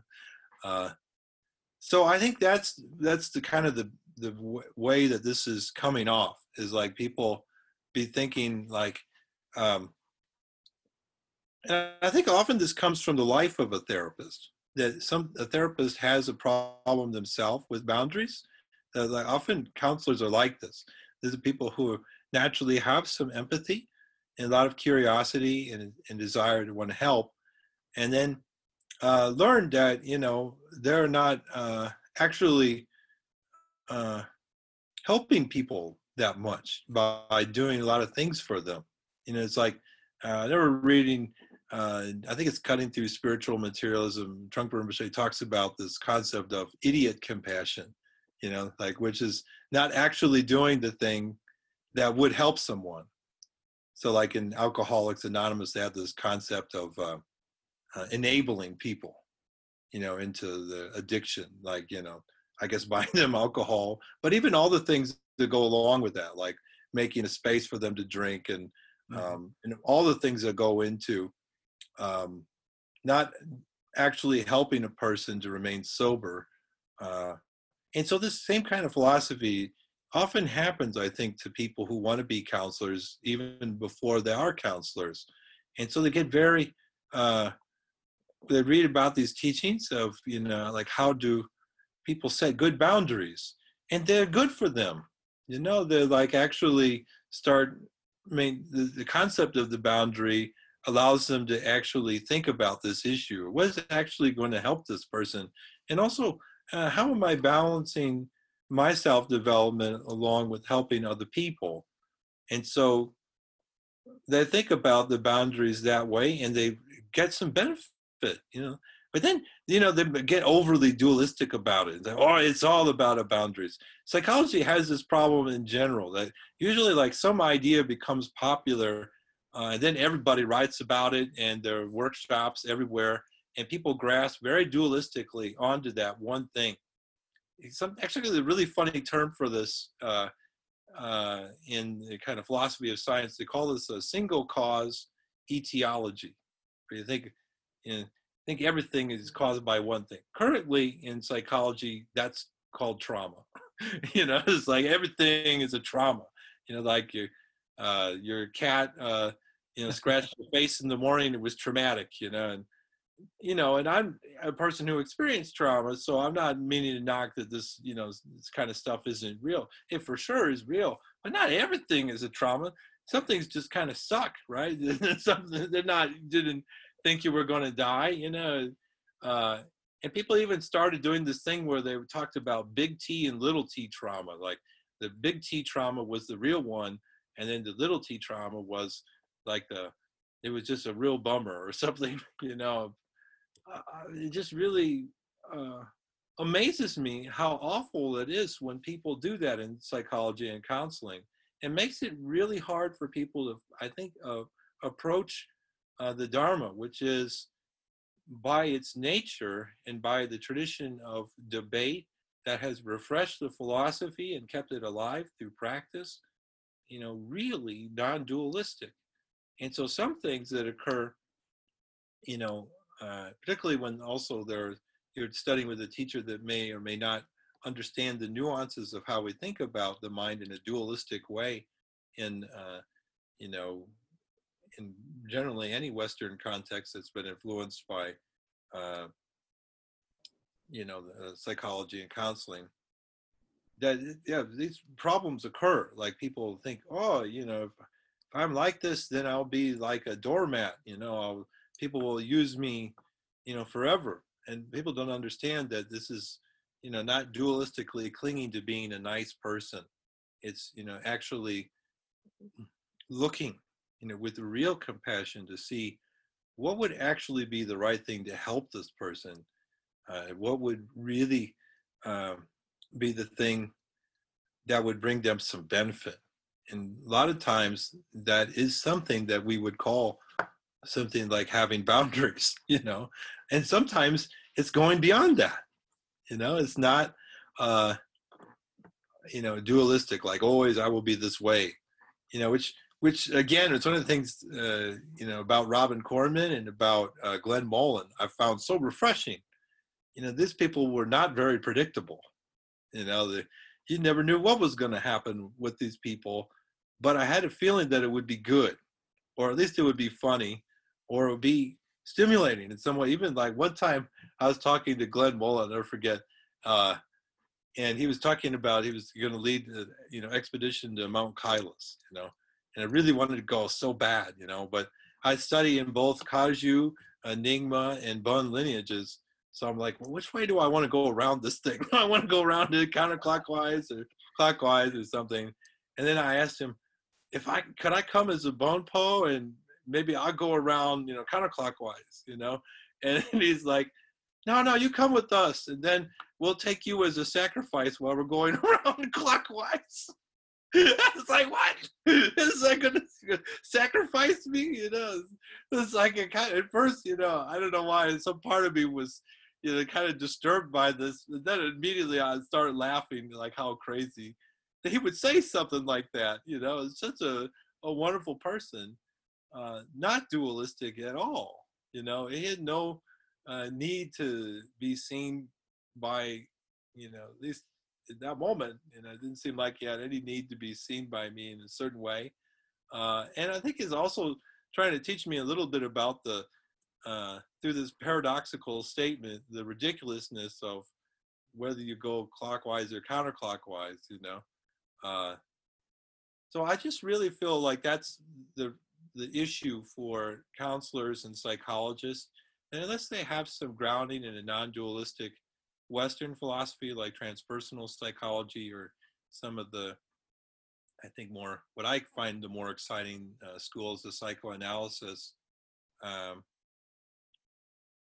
particularly the schools of psychoanalysis that are informed by group psychology, because in group psychology, it's very hard to be dualistic. you start getting all this stuff going on, you have no idea how this is occurring. Um, in groups, so many weird things can happen, you know, uh, that people in that area are much more open to non-dualistic uh, understanding of the self. That, that's really where, you know, you can find these great psychoanalysts where they think about the self in a less dualistic way. Um, that the self has an inherent emptiness to it. Uh, there's a number of psychoanalysts like this, like Fairbairn and um, Kazimir Dabrowski, people like this. Um, so that's that's what I always say, uh, folks. You know, there is if you if you find some conflict there, you might think about the concepts less dualistically. You know, because I feel like for sure um, bound having boundaries is if you really value people you know, we need to think about what are the boundaries that we should set so that we can have be of benefit to them. Like if we're serving as their counselor, or even we're just, you know, spiritual friends, you know, or relating to a teacher. We need to think about, you know, what would be right in this in this moment, you know, what would be right in this moment for us to, um, for me to be able to understand this person for them to be able to understand me. And uh, sometimes, you know, like Glenn and, and Robin, we should use some paradox, you know, and, and other uh, goofy things, even deception, like Robin used deception, you know, tricked me, you know. Uh, I feel like that's really where the most power comes is is having uh, someone who can work with you in a non-dualistic way. I feel like the best therapists have always been very paradoxical and, and tricksy people. And I was very lucky to know many of uh, the old timers that were like this. Like there's this guy named uh, Albert Ellis was a good friend of my dad because there were early behavior psychologists in the 60s. Uh, and my dad just idolized him and even uh, brought him to our home one, one time. He came and gave workshop uh, in the area. And, uh, and these people were, um, you know, founders of this fairly dualistic psychology, you know, cognitive behavior therapy is extremely dualistic philosophy. But I noticed the people who taught this stuff were not dualistic at all. And they were very much inclined to do all kinds of paradoxical things and to have interests that were far outside the, their philosophies. Like Albert Ellis, in particular, um, had a hidden transpersonal side to him. Like his best friend was one of my great transpersonal mentors, uh, uh, Stan Krippner, who did a lot of the early research in parapsychology, uh, cross-cultural anthropology, a number of fields. Uh, you know, took ayahuascas and you know visited uh, peyote sorcerers and things. Um, and that was his friend. His best friend was a totally non-dualistic person, and he did uh, peyote with uh, Stan and uh, practiced in a very his actual therapy with people. He often used paradox. Uh, in fact, if you ever see this guy doing his therapy, he's, he's fairly insulting to people at times. You know, it doesn't seem at all like uh, what you would think uh, the kind of therapist would be that he was describing you should be. Does a particular example come to mind of Ellis doing this? Very classic example of this that actually can find on YouTube. Um, and it's Albert Ellis interviewing a woman named Gloria. And um, so what he's trying to do in that uh, in that interview that seems to me a bit paradoxical is he's trying to get her to admit that some of the beliefs that she has about herself are leading her in a direction where she's suffering. That was one of the core ideas of uh, Albert Ellis. I think is a fine idea in, in, in general that our ideals uh, have something to do with the nature of our suffering. I think it's you know it's more complex than that, but you know that was his simple idea and he had uh, some ideas of what uh, he had some very specific ideas about what beliefs are they in general that cause people to suffer and so the, the way that he got he he often got people to admit that they had these negative beliefs was to sort of um, criticize their their views of things. Like he would ask people to describe some situation that was in their life and then he would begin kind of like critiquing the way they were thinking of the incident. You know like uh, one of the most uh, uh, difficult of his beliefs to appreciate is um, is he had the belief that one of the things that causes people to suffer is they have an inherent belief that all people must be loved and uh, appreciated at all times which sounds like you know who wouldn't like that? You know, everyone would like to be loved and appreciated. Uh, and so I remember in this one uh, interview with her, you know, he's kind of like picking at her for believing in that. And yet it's something that most people do actually believe. And actually, he's right. You know, that, that does get us into a lot of trouble when we feel like uh, it's a real existential threat if we're going to lose a relationship you know and sometimes actually it would be good for the relationship to end for both parties um, and it's just how it is you know um, at least in the context of the illusory selves the two people are maintaining, I guess. Um, and so he is really hammering on that, and that's something that you know a lot of people watching that it makes you feel a little uncomfortable. Like, wow, you know, couldn't he have done that a little more gently? You know, it's like instead he's like sort of mocking her in that interview. Uh, it's really an amazing guy. Um, and so I, yeah, I got to know him a little bit more personally because uh, he came uh, to my house when I was a little boy in the 1970s. Actually, because of my dad, all of these crazy people came. Uh, Masters and Johnson's, the favorite uh, famous sex experts, they were lived just one state over in rural Indiana. Like, seems so strange that you know these uh, amazing uh, people doing all of this uh, fantastic uh, research on human sexual relationships. It was just like maybe uh, maybe like hour and a half, maybe two hours away from where we were, and they sometimes came and gave workshops in Peoria, and they would stay at our house, you know. Um, so I got to meet them and a number of people. I learned like most of these people, they themselves were not very dualistic at all. Like they they wrote in uh, the paradigm of dualism because uh, here's a real reason for that, at least from my point of view. Uh, the paradigm of science that all of these people are trying to follow, um, at least in our current time, is very dualistic. Like even the basic philosophy of science is based in materialism. And that's really one of the main struggles that's going on right now in physics and other areas is to embrace a different philosophy of science that's less uh, dualistic. Because right now, uh, it's, you know, dualism is completely entrenched in the sciences, particularly of psychology, which is ironic because that is like the least, it's the least likely part of the study of science to be a good place to put dualism. Uh, it really leaves out so much of human experience and leads to these really ridiculous uh, struggles that we've been talking about here. Um, uh, and even funnier is if you look at uh, what happens to people who have a dualistic point of view, it's been correlated with a lot of people who have personality disorders. So, like, the more dualistic you are, the more likely you are to have this uh, type style of thought we call dichotomous thinking.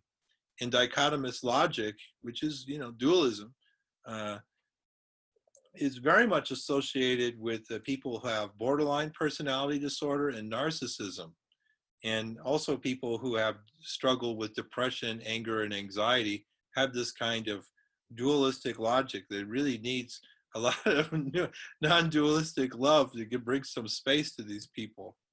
Uh, and so that's how I understand this struggle, that it, it comes from this philosophy of science that psychology has really struggled uh, in the West uh, to establish itself as a legitimate science. Now, the essence of science is actually not dualism. You know, essence of science is just simply the search for the truth. You know, which I always relate to that in, in very spiritual and dharmic terms. That I feel like uh, real essence of science is not actually dualistic, and um, and that's why when I use uh, science to study things, I always try to embrace uh, both uh, non-dualistic methods like uh, phenomenological research. Just ask people what do they experience. Like you know, any good meditator would try to experience something directly, and you have a nice discussion with your teacher. Um, but also, I do like the dualistic methods because sometimes in compare, comparing uh, non-dualistic and dualistic, sometimes you learn something very interesting, something that's uh, uh, not expected. Like, um, for instance, uh, one time I did a, a, fun study of people who were doing Kundalini meditation. Mm-hmm. And uh, some of our uh, dualistic methods were that we were studying their ratings of relaxation, and we were also studying um, their psychophysiology. In particular, we were looking at their heart rate, muscle tension, and other things. And uh, to the great astonishment of the people who were experiencing the this style of yoga, uh, uh, they reported, uh, well, this is not the great astonishment, but they reported very deep feelings of bliss and, and relaxation during the, the method that they had been taught. And but when we looked at their physiology, it looked like a classic stress reactions. You know, great elevations of heart rate. You know, uh, and uh, you know could be increases in some of the folks uh, in muscle tension as well. Not everyone, but heart rate elevation was very very common, and uh, hmm. so tachycardia is generally seen as a stress reaction. It's you know uh, sign of sympathetic nervous system and so like this whole dualistic logic is built into the understanding of neuroscience like this is you know the sympathetic nervous system is is stress and parasympathetic nervous system is anti-stress and so we've put all of this crazy dualism into uh, you know neuroscience and the study of the mind and it, the whole thing is being blown apart by the study of things like kundalini meditation tummo yoga you know all of these uh, amazing non-dualistic kind of techniques. They show things on either side and really i think reveal that the nervous system itself yeah maybe there's tendency of sympathetic system to be more involved in stress uh, and parasympathetic more involved in relaxation but it's not exclusively that you know it's not exclusively there's the there's also the interaction of the two things because uh, actually, uh, you know, these two, it is possible to step on the brakes and the gas at the same time. And a lot of times that's what these non-dualistic things are doing. So that like long time ago, the official theory of what uh, meditation was, was it was enacting the parasympathetic nervous system. And this was, you know, Herbert Benson really also I, I, give a lot of his due, just like John Kabat-Zinn, for trying to establish meditation as a proper subject of uh, scientific inquiry. But he wrote about it in this whole horribly dualistic way, you know, and trying to say that, you know, meditation is just about um, the relaxation response. And so actually, when I did that study, I kind of guessed what the results were going to be and so I actually did it on purpose to demonstrate the uh, ineffectiveness of relax- relaxation response theory. And you know, subsequently, people have also done that with Tummo yoga and other things. As uh, so, yeah, there's that's a real big um, challenge, but also the real um, mm, bridge that's opening up. Because I at this point, there are a lot of people that are now appreciating that, in fact, uh, the dualism of sci- scientific inquiry and psychology around meditation, uh, transpersonal experiences, psychedelic experiences, and basically anything really, um, is actually producing uh, its own um, errors and its own um, uh, missteps and that we need a new paradigm that's non-dualistic uh, and so i think we will continue having these problems both at the clinical level like we was originally started with uh, and also these things are being worked out in the at the level of science that informs practice and so even now there are new paradigms you know one is called uh, neurophenomenology and uh, neurophenomenology was started by a guy, well, a number of people, but one of the most famous is a guy named Francisco Varela.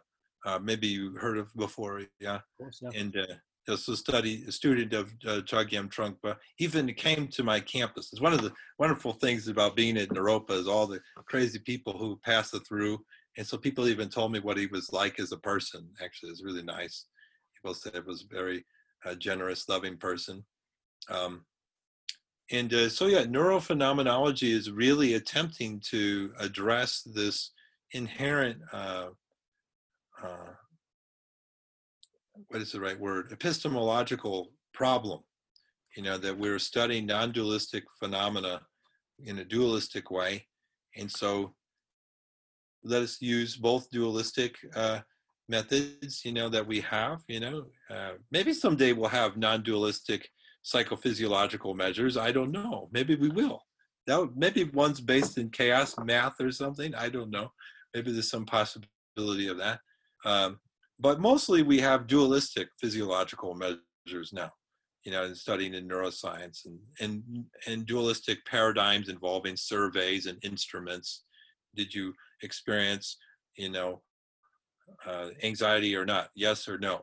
That's the most dualistic, but usually it's, you know, like a rating scale.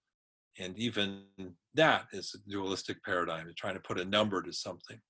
Um, but also, let's actually open up and uh, ask people what they experienced directly and uh, like I was saying earlier, compare these two results because sometimes it's very interesting. We get this glimpse into the possibilities of human nature that where mind and body can be uh, not as dualistically related as we once thought. And then also it may call into question our theories about like what does the sympathetic nervous system do?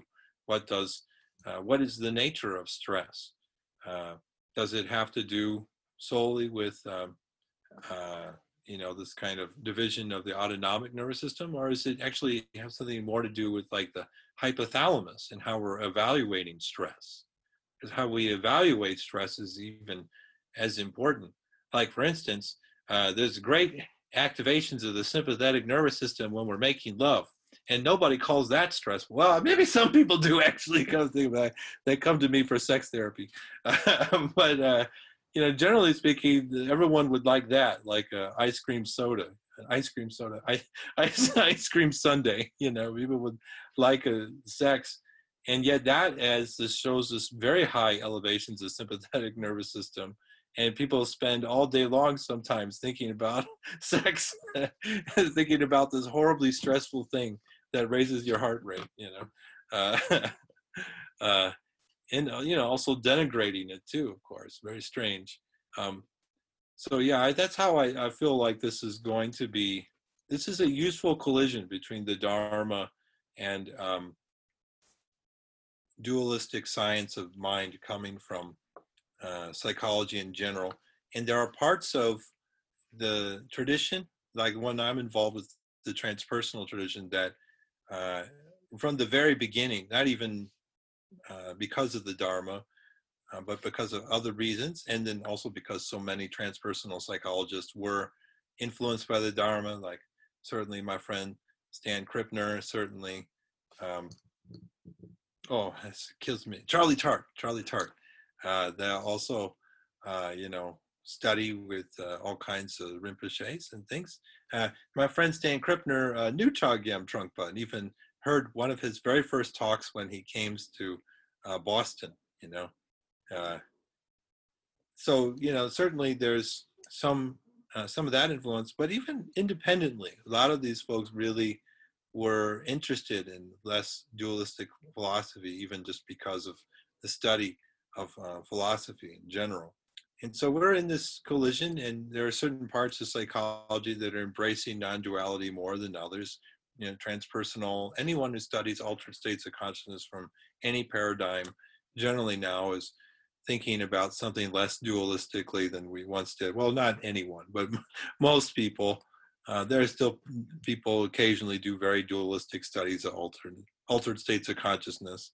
Usually people who didn't read the literature before they started their work.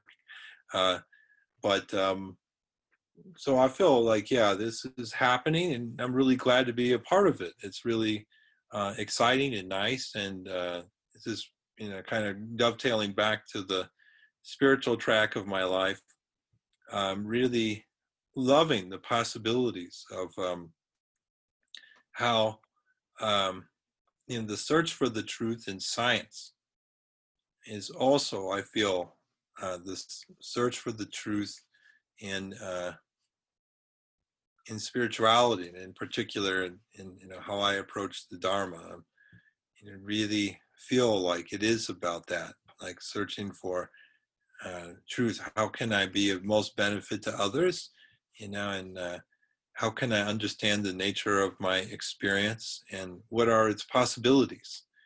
You know, and uh, so many wonderful questions is to me um, there's no uh, hmm, barrier between uh, being involved in both of these things, even though you know I do run into these kind of collisions with uh, with people over issues like this from time to time. I have to say I find those collisions very interesting, you know, and and as long as like people don't like uh, get upset, you know, that uh, uh, like we need to dualistically endorse this is the right view and can we have some open space where we're saying yeah these are the right questions.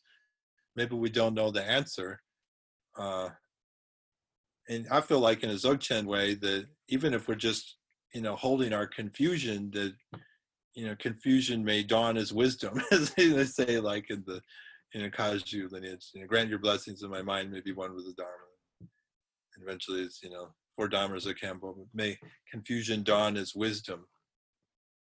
I feel like we're at that kind of stage, you know, and these collisions are very useful.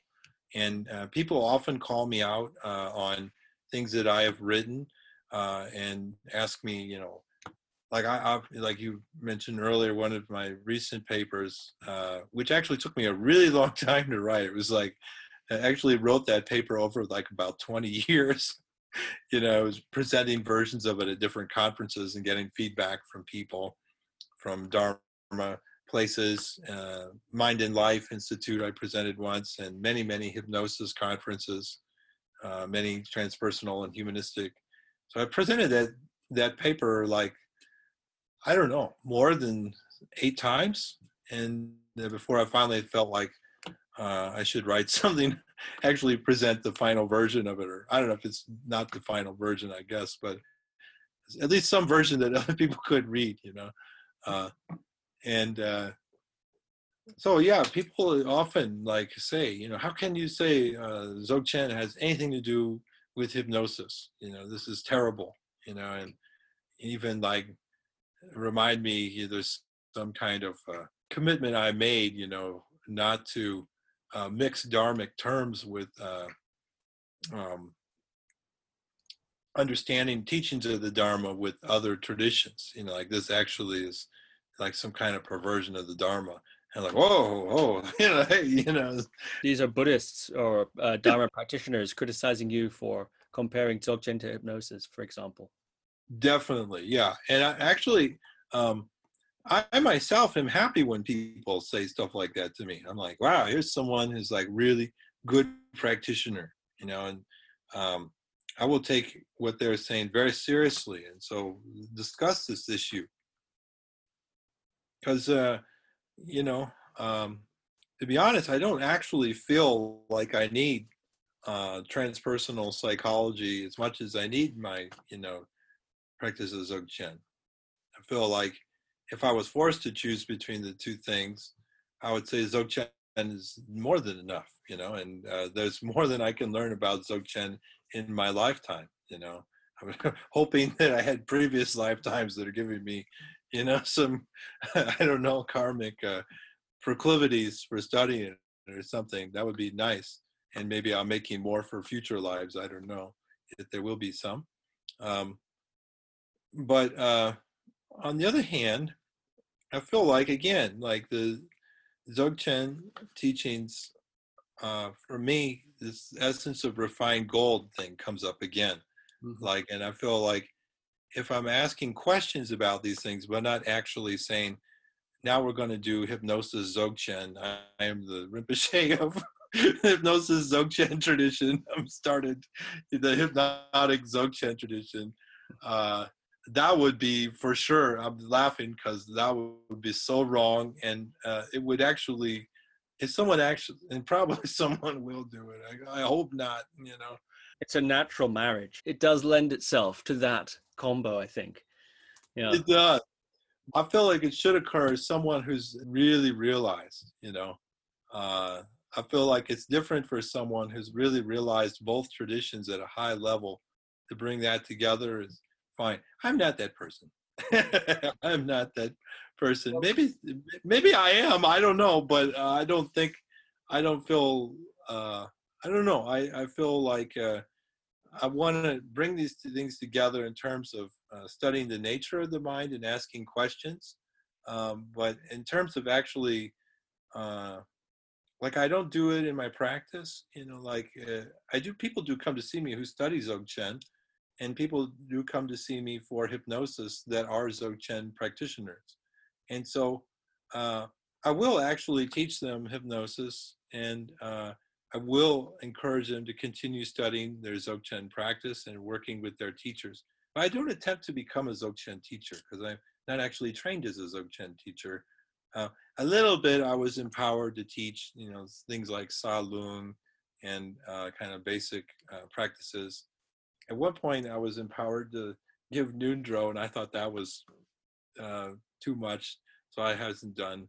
Uh, I think it was more a practical thing that I was like one of the few people around, that, you know, and wanted to have ngondro group. And I think Monk was just very generous, you know. Um, but you know, I don't do things that I don't feel uh, like I have a real lineage of that. You know, I so it's really out of respect for the lineage that I uh, I'm, not bringing those things together.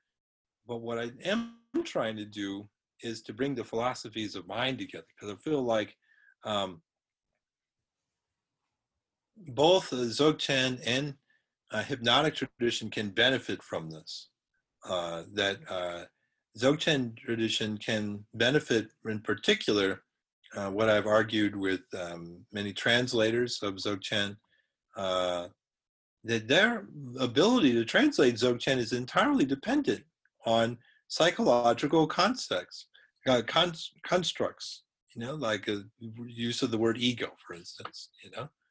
But it could be so much better. There's so many wonderful transpersonal terms, particularly in the tradition of hypnosis.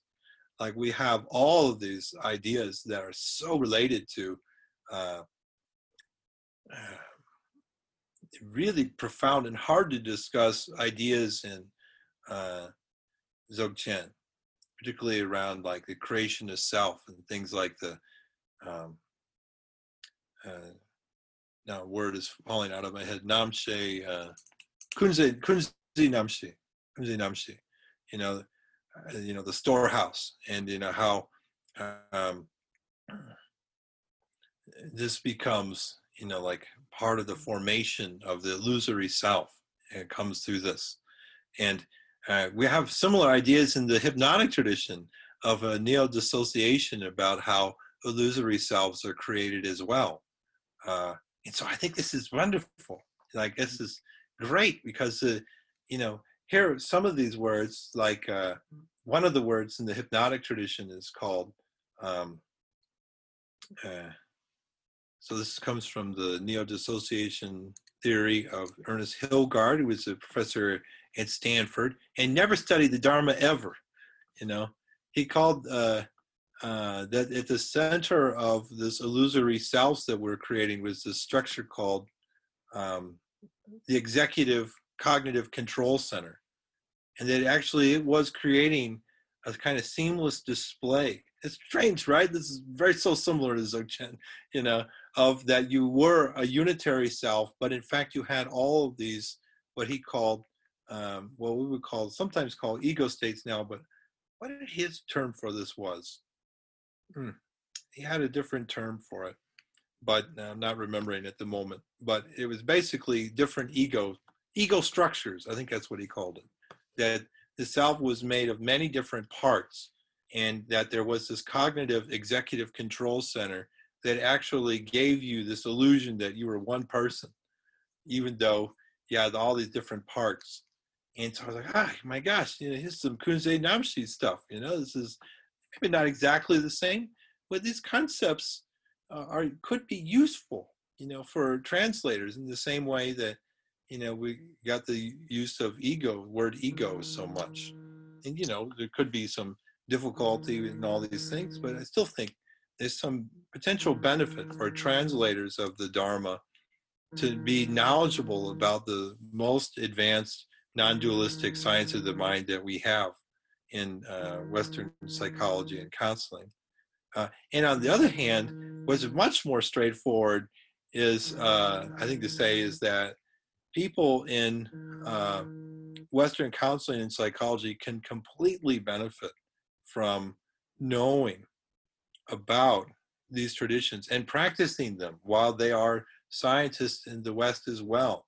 And I think this is, you know, already happening. This not just me. There's so many people doing this, uh, and some people have even gone through huge evolutions because of this. Like one of my favorite is uh, uh, Richard Davidson. You know, is one of these mm-hmm. scientists that I've known for a long time.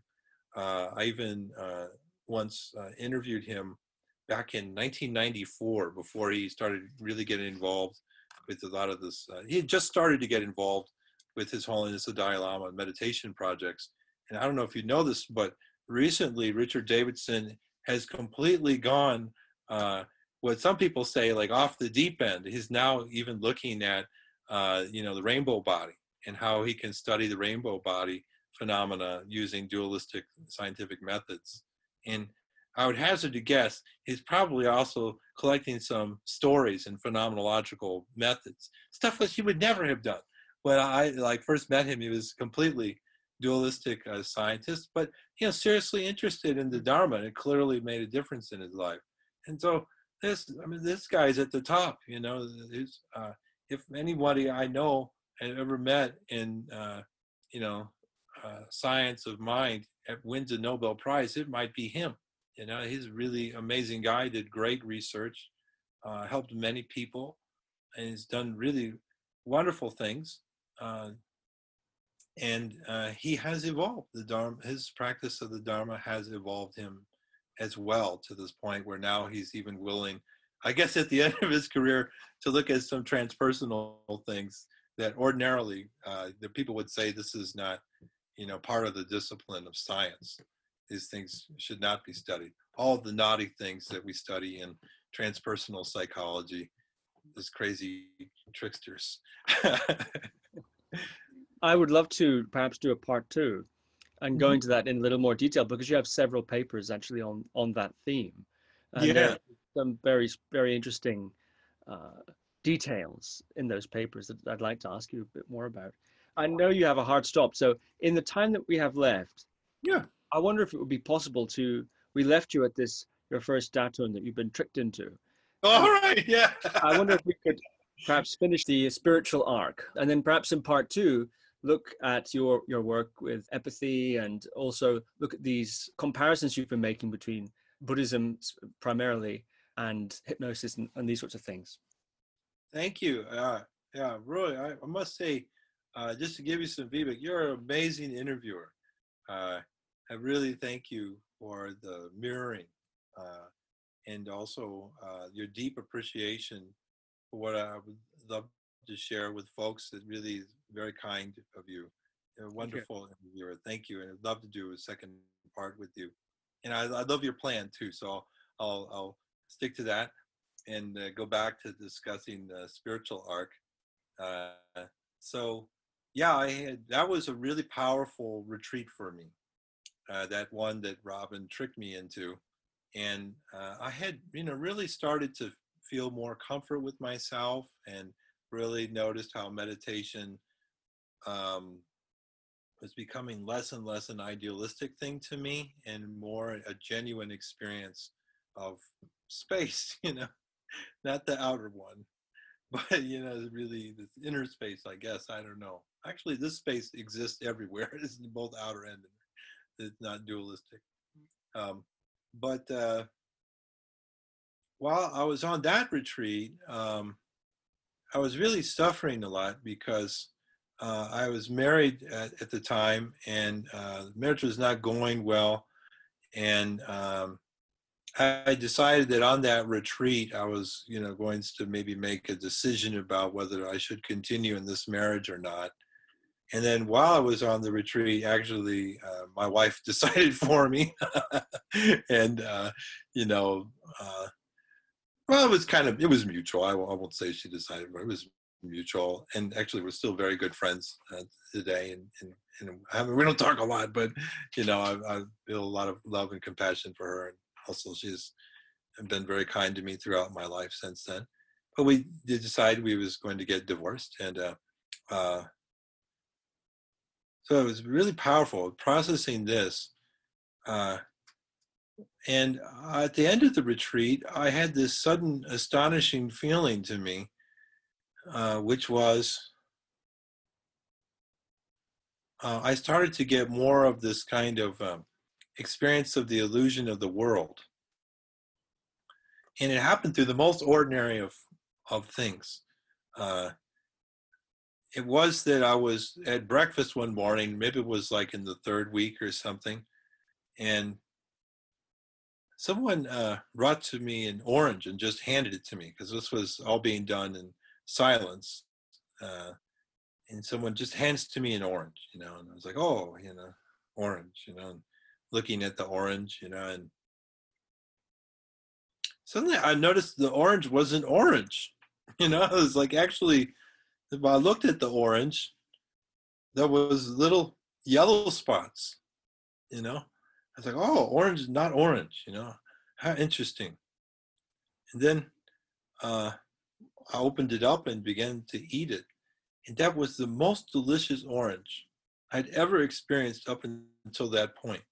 It, it just, I put in the mouth and the taste of the citrus just explode on my tongue and the sweetness and the bitterness at the same time and the delicious uh, flesh of the orange felt good on the teeth and I was like, oh, this orange is heaven.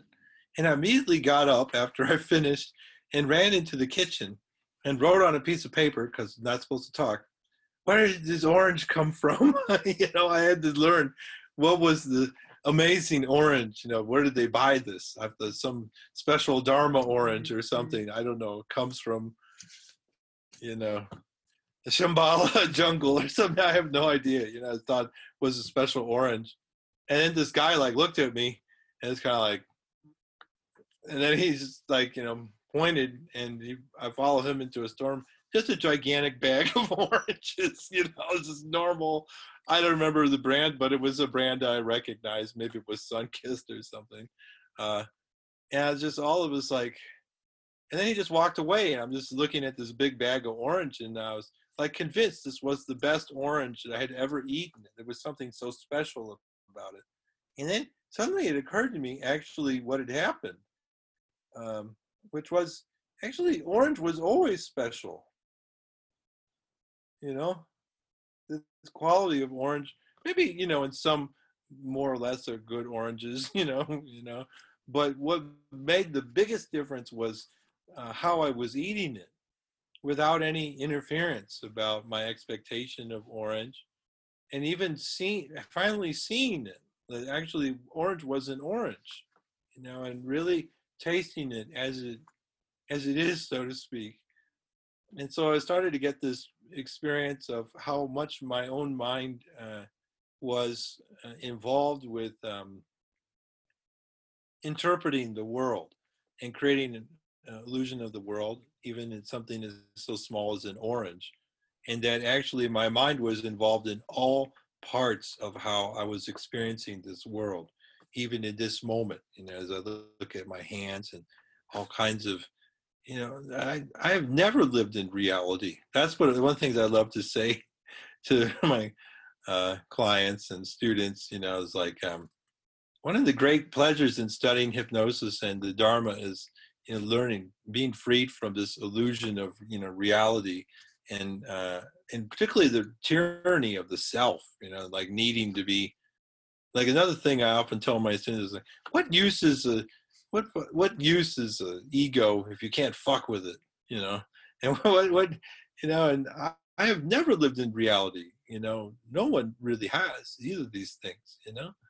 Um, and so that moment really brought, kind of brought me back to some of these uh, moments that, I had as a child with the lucid dreaming and the um, near death experience, but in a way that was so grounded, you know, and so gentle. Uh, and so simple that it, it seems a little easier to hold on to. It's not like something you just experience in a weird moment while you're sleeping or dying. you know, it's actually right here, right now, every moment, like something as simple as an orange, you could experience this quality of the illusion of reality.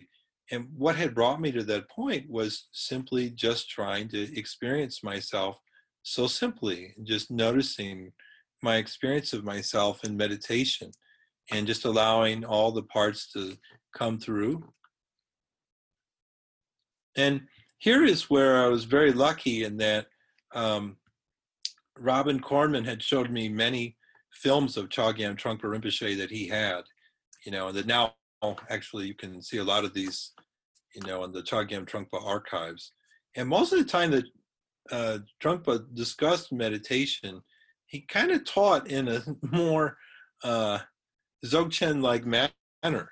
Like he had this whole thing about it called minding the gap. You know, it was talking about the space between breathing when like nothing is particularly going on, like minding that gap. And what I hadn't really realized was um, how how much I could be like pointing out until later I received pointing out instruction.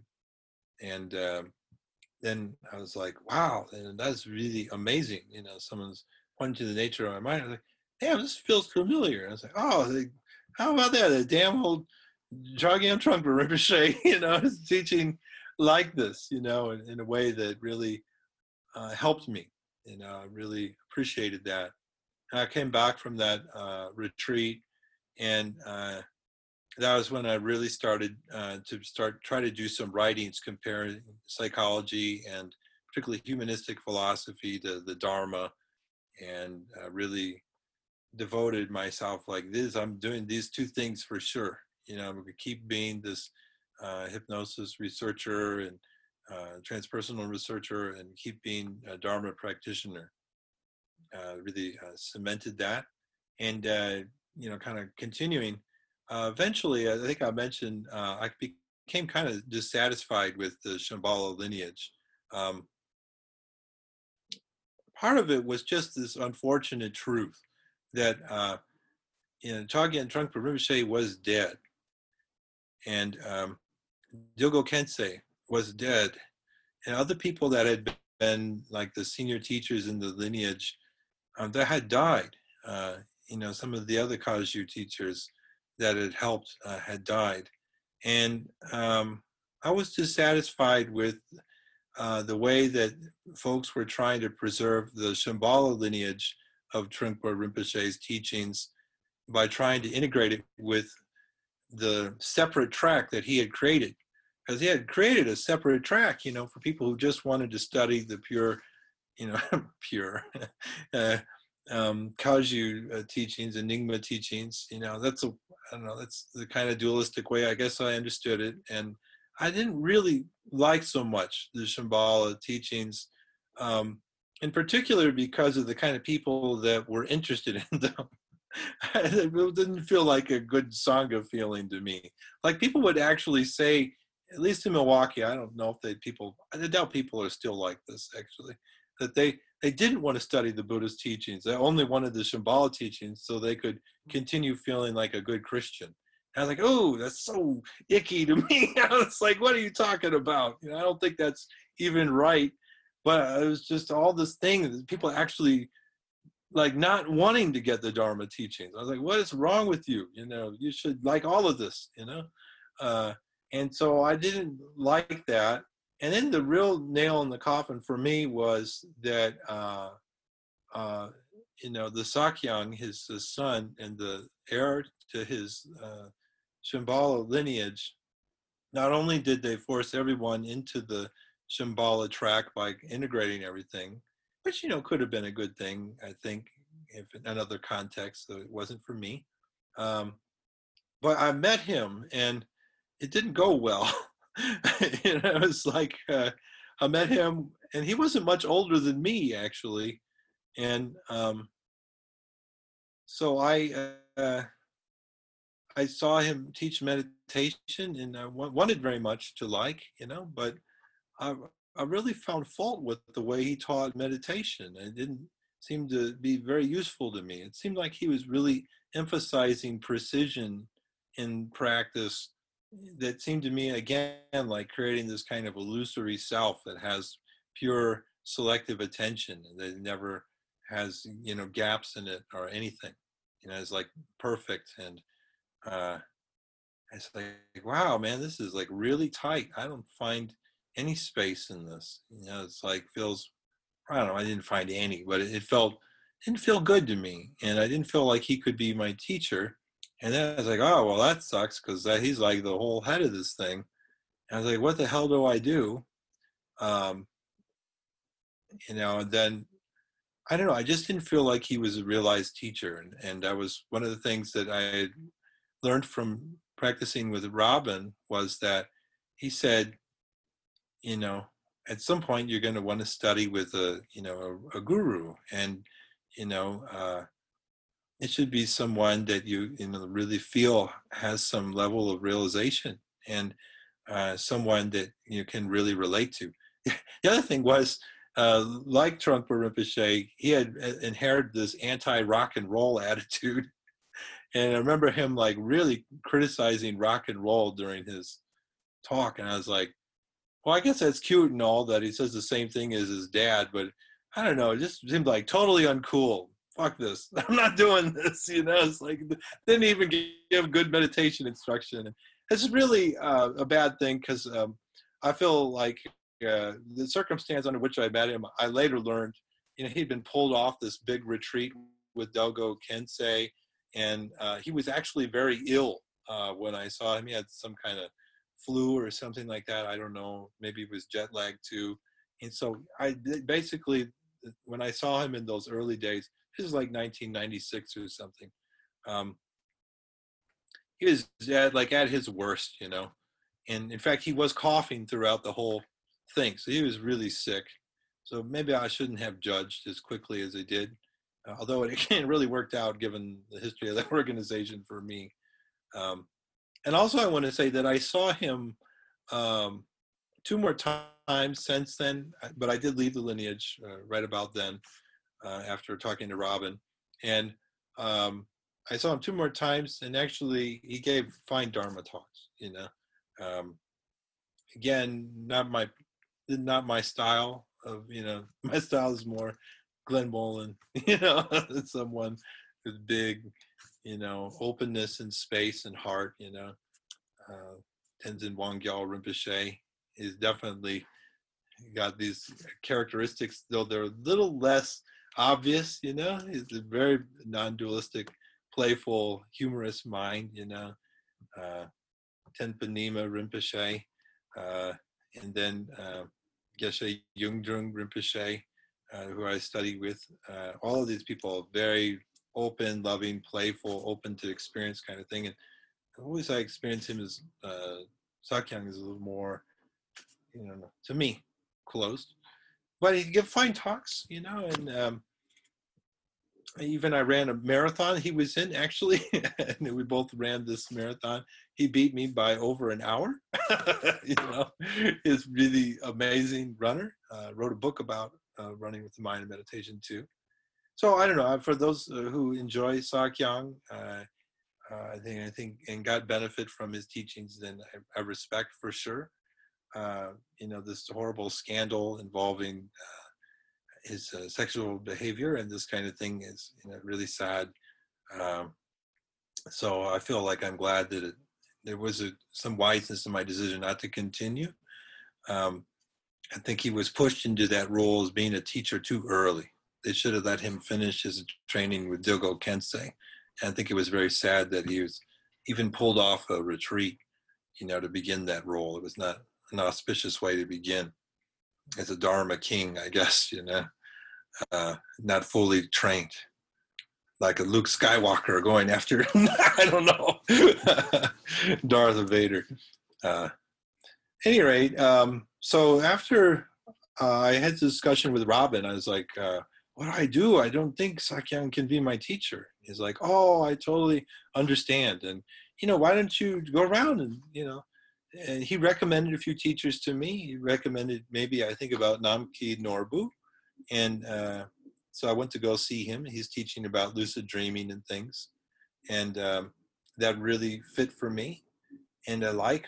Um, and uh, Actually, there's uh, a very strange story that I could tell.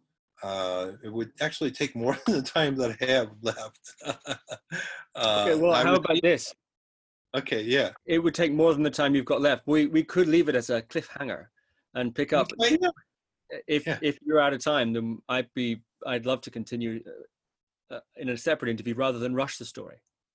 Okay, great. Yeah, and just to heighten the cliffhanging part of this, uh, uh, it was through Roberto Sanchez, uh, who had started, uh, you know, this Rime group, and I think is still going. Actually, it is still going. I occasionally get, you know, uh, things. Um, that I heard of uh, a Rinpoche, whose name I won't mention just yet, who would give uh, um, a kind of um, what is the right way to say this? I actually don't know the name of the ritual, but it was a a, a prediction ritual. Maybe I'll, I'll go and look and look it up. But he would give this ritual using a burning mirror, you know, fire and mirror and uh, protector practice. Um, and he would make predictions for you about who you should study with.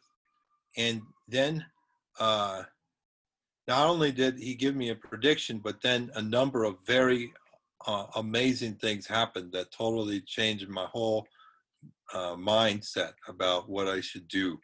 Uh, very strange uh, experiences. it, was, it wasn't just the information he gave me, it led to very strange things involving even years later a failed attempt to enter a very mountainous part of Sikkim and not making it and almost getting killed. But uh, so yeah, I've received very powerful predictions, uh, which I can, I'm happy to share a little bit about this. That's quite a cliffhanger. Yeah. so in, until then, Dr. Ian Wickramasekera, thank you very much. Oh, thank you so much, Steve. Thank you so much. It was such a wonderful time with you. Thank you for listening to another Guru Viking podcast. For more interviews like these, as well as articles, videos, and guided meditations, visit www.guruviking.com.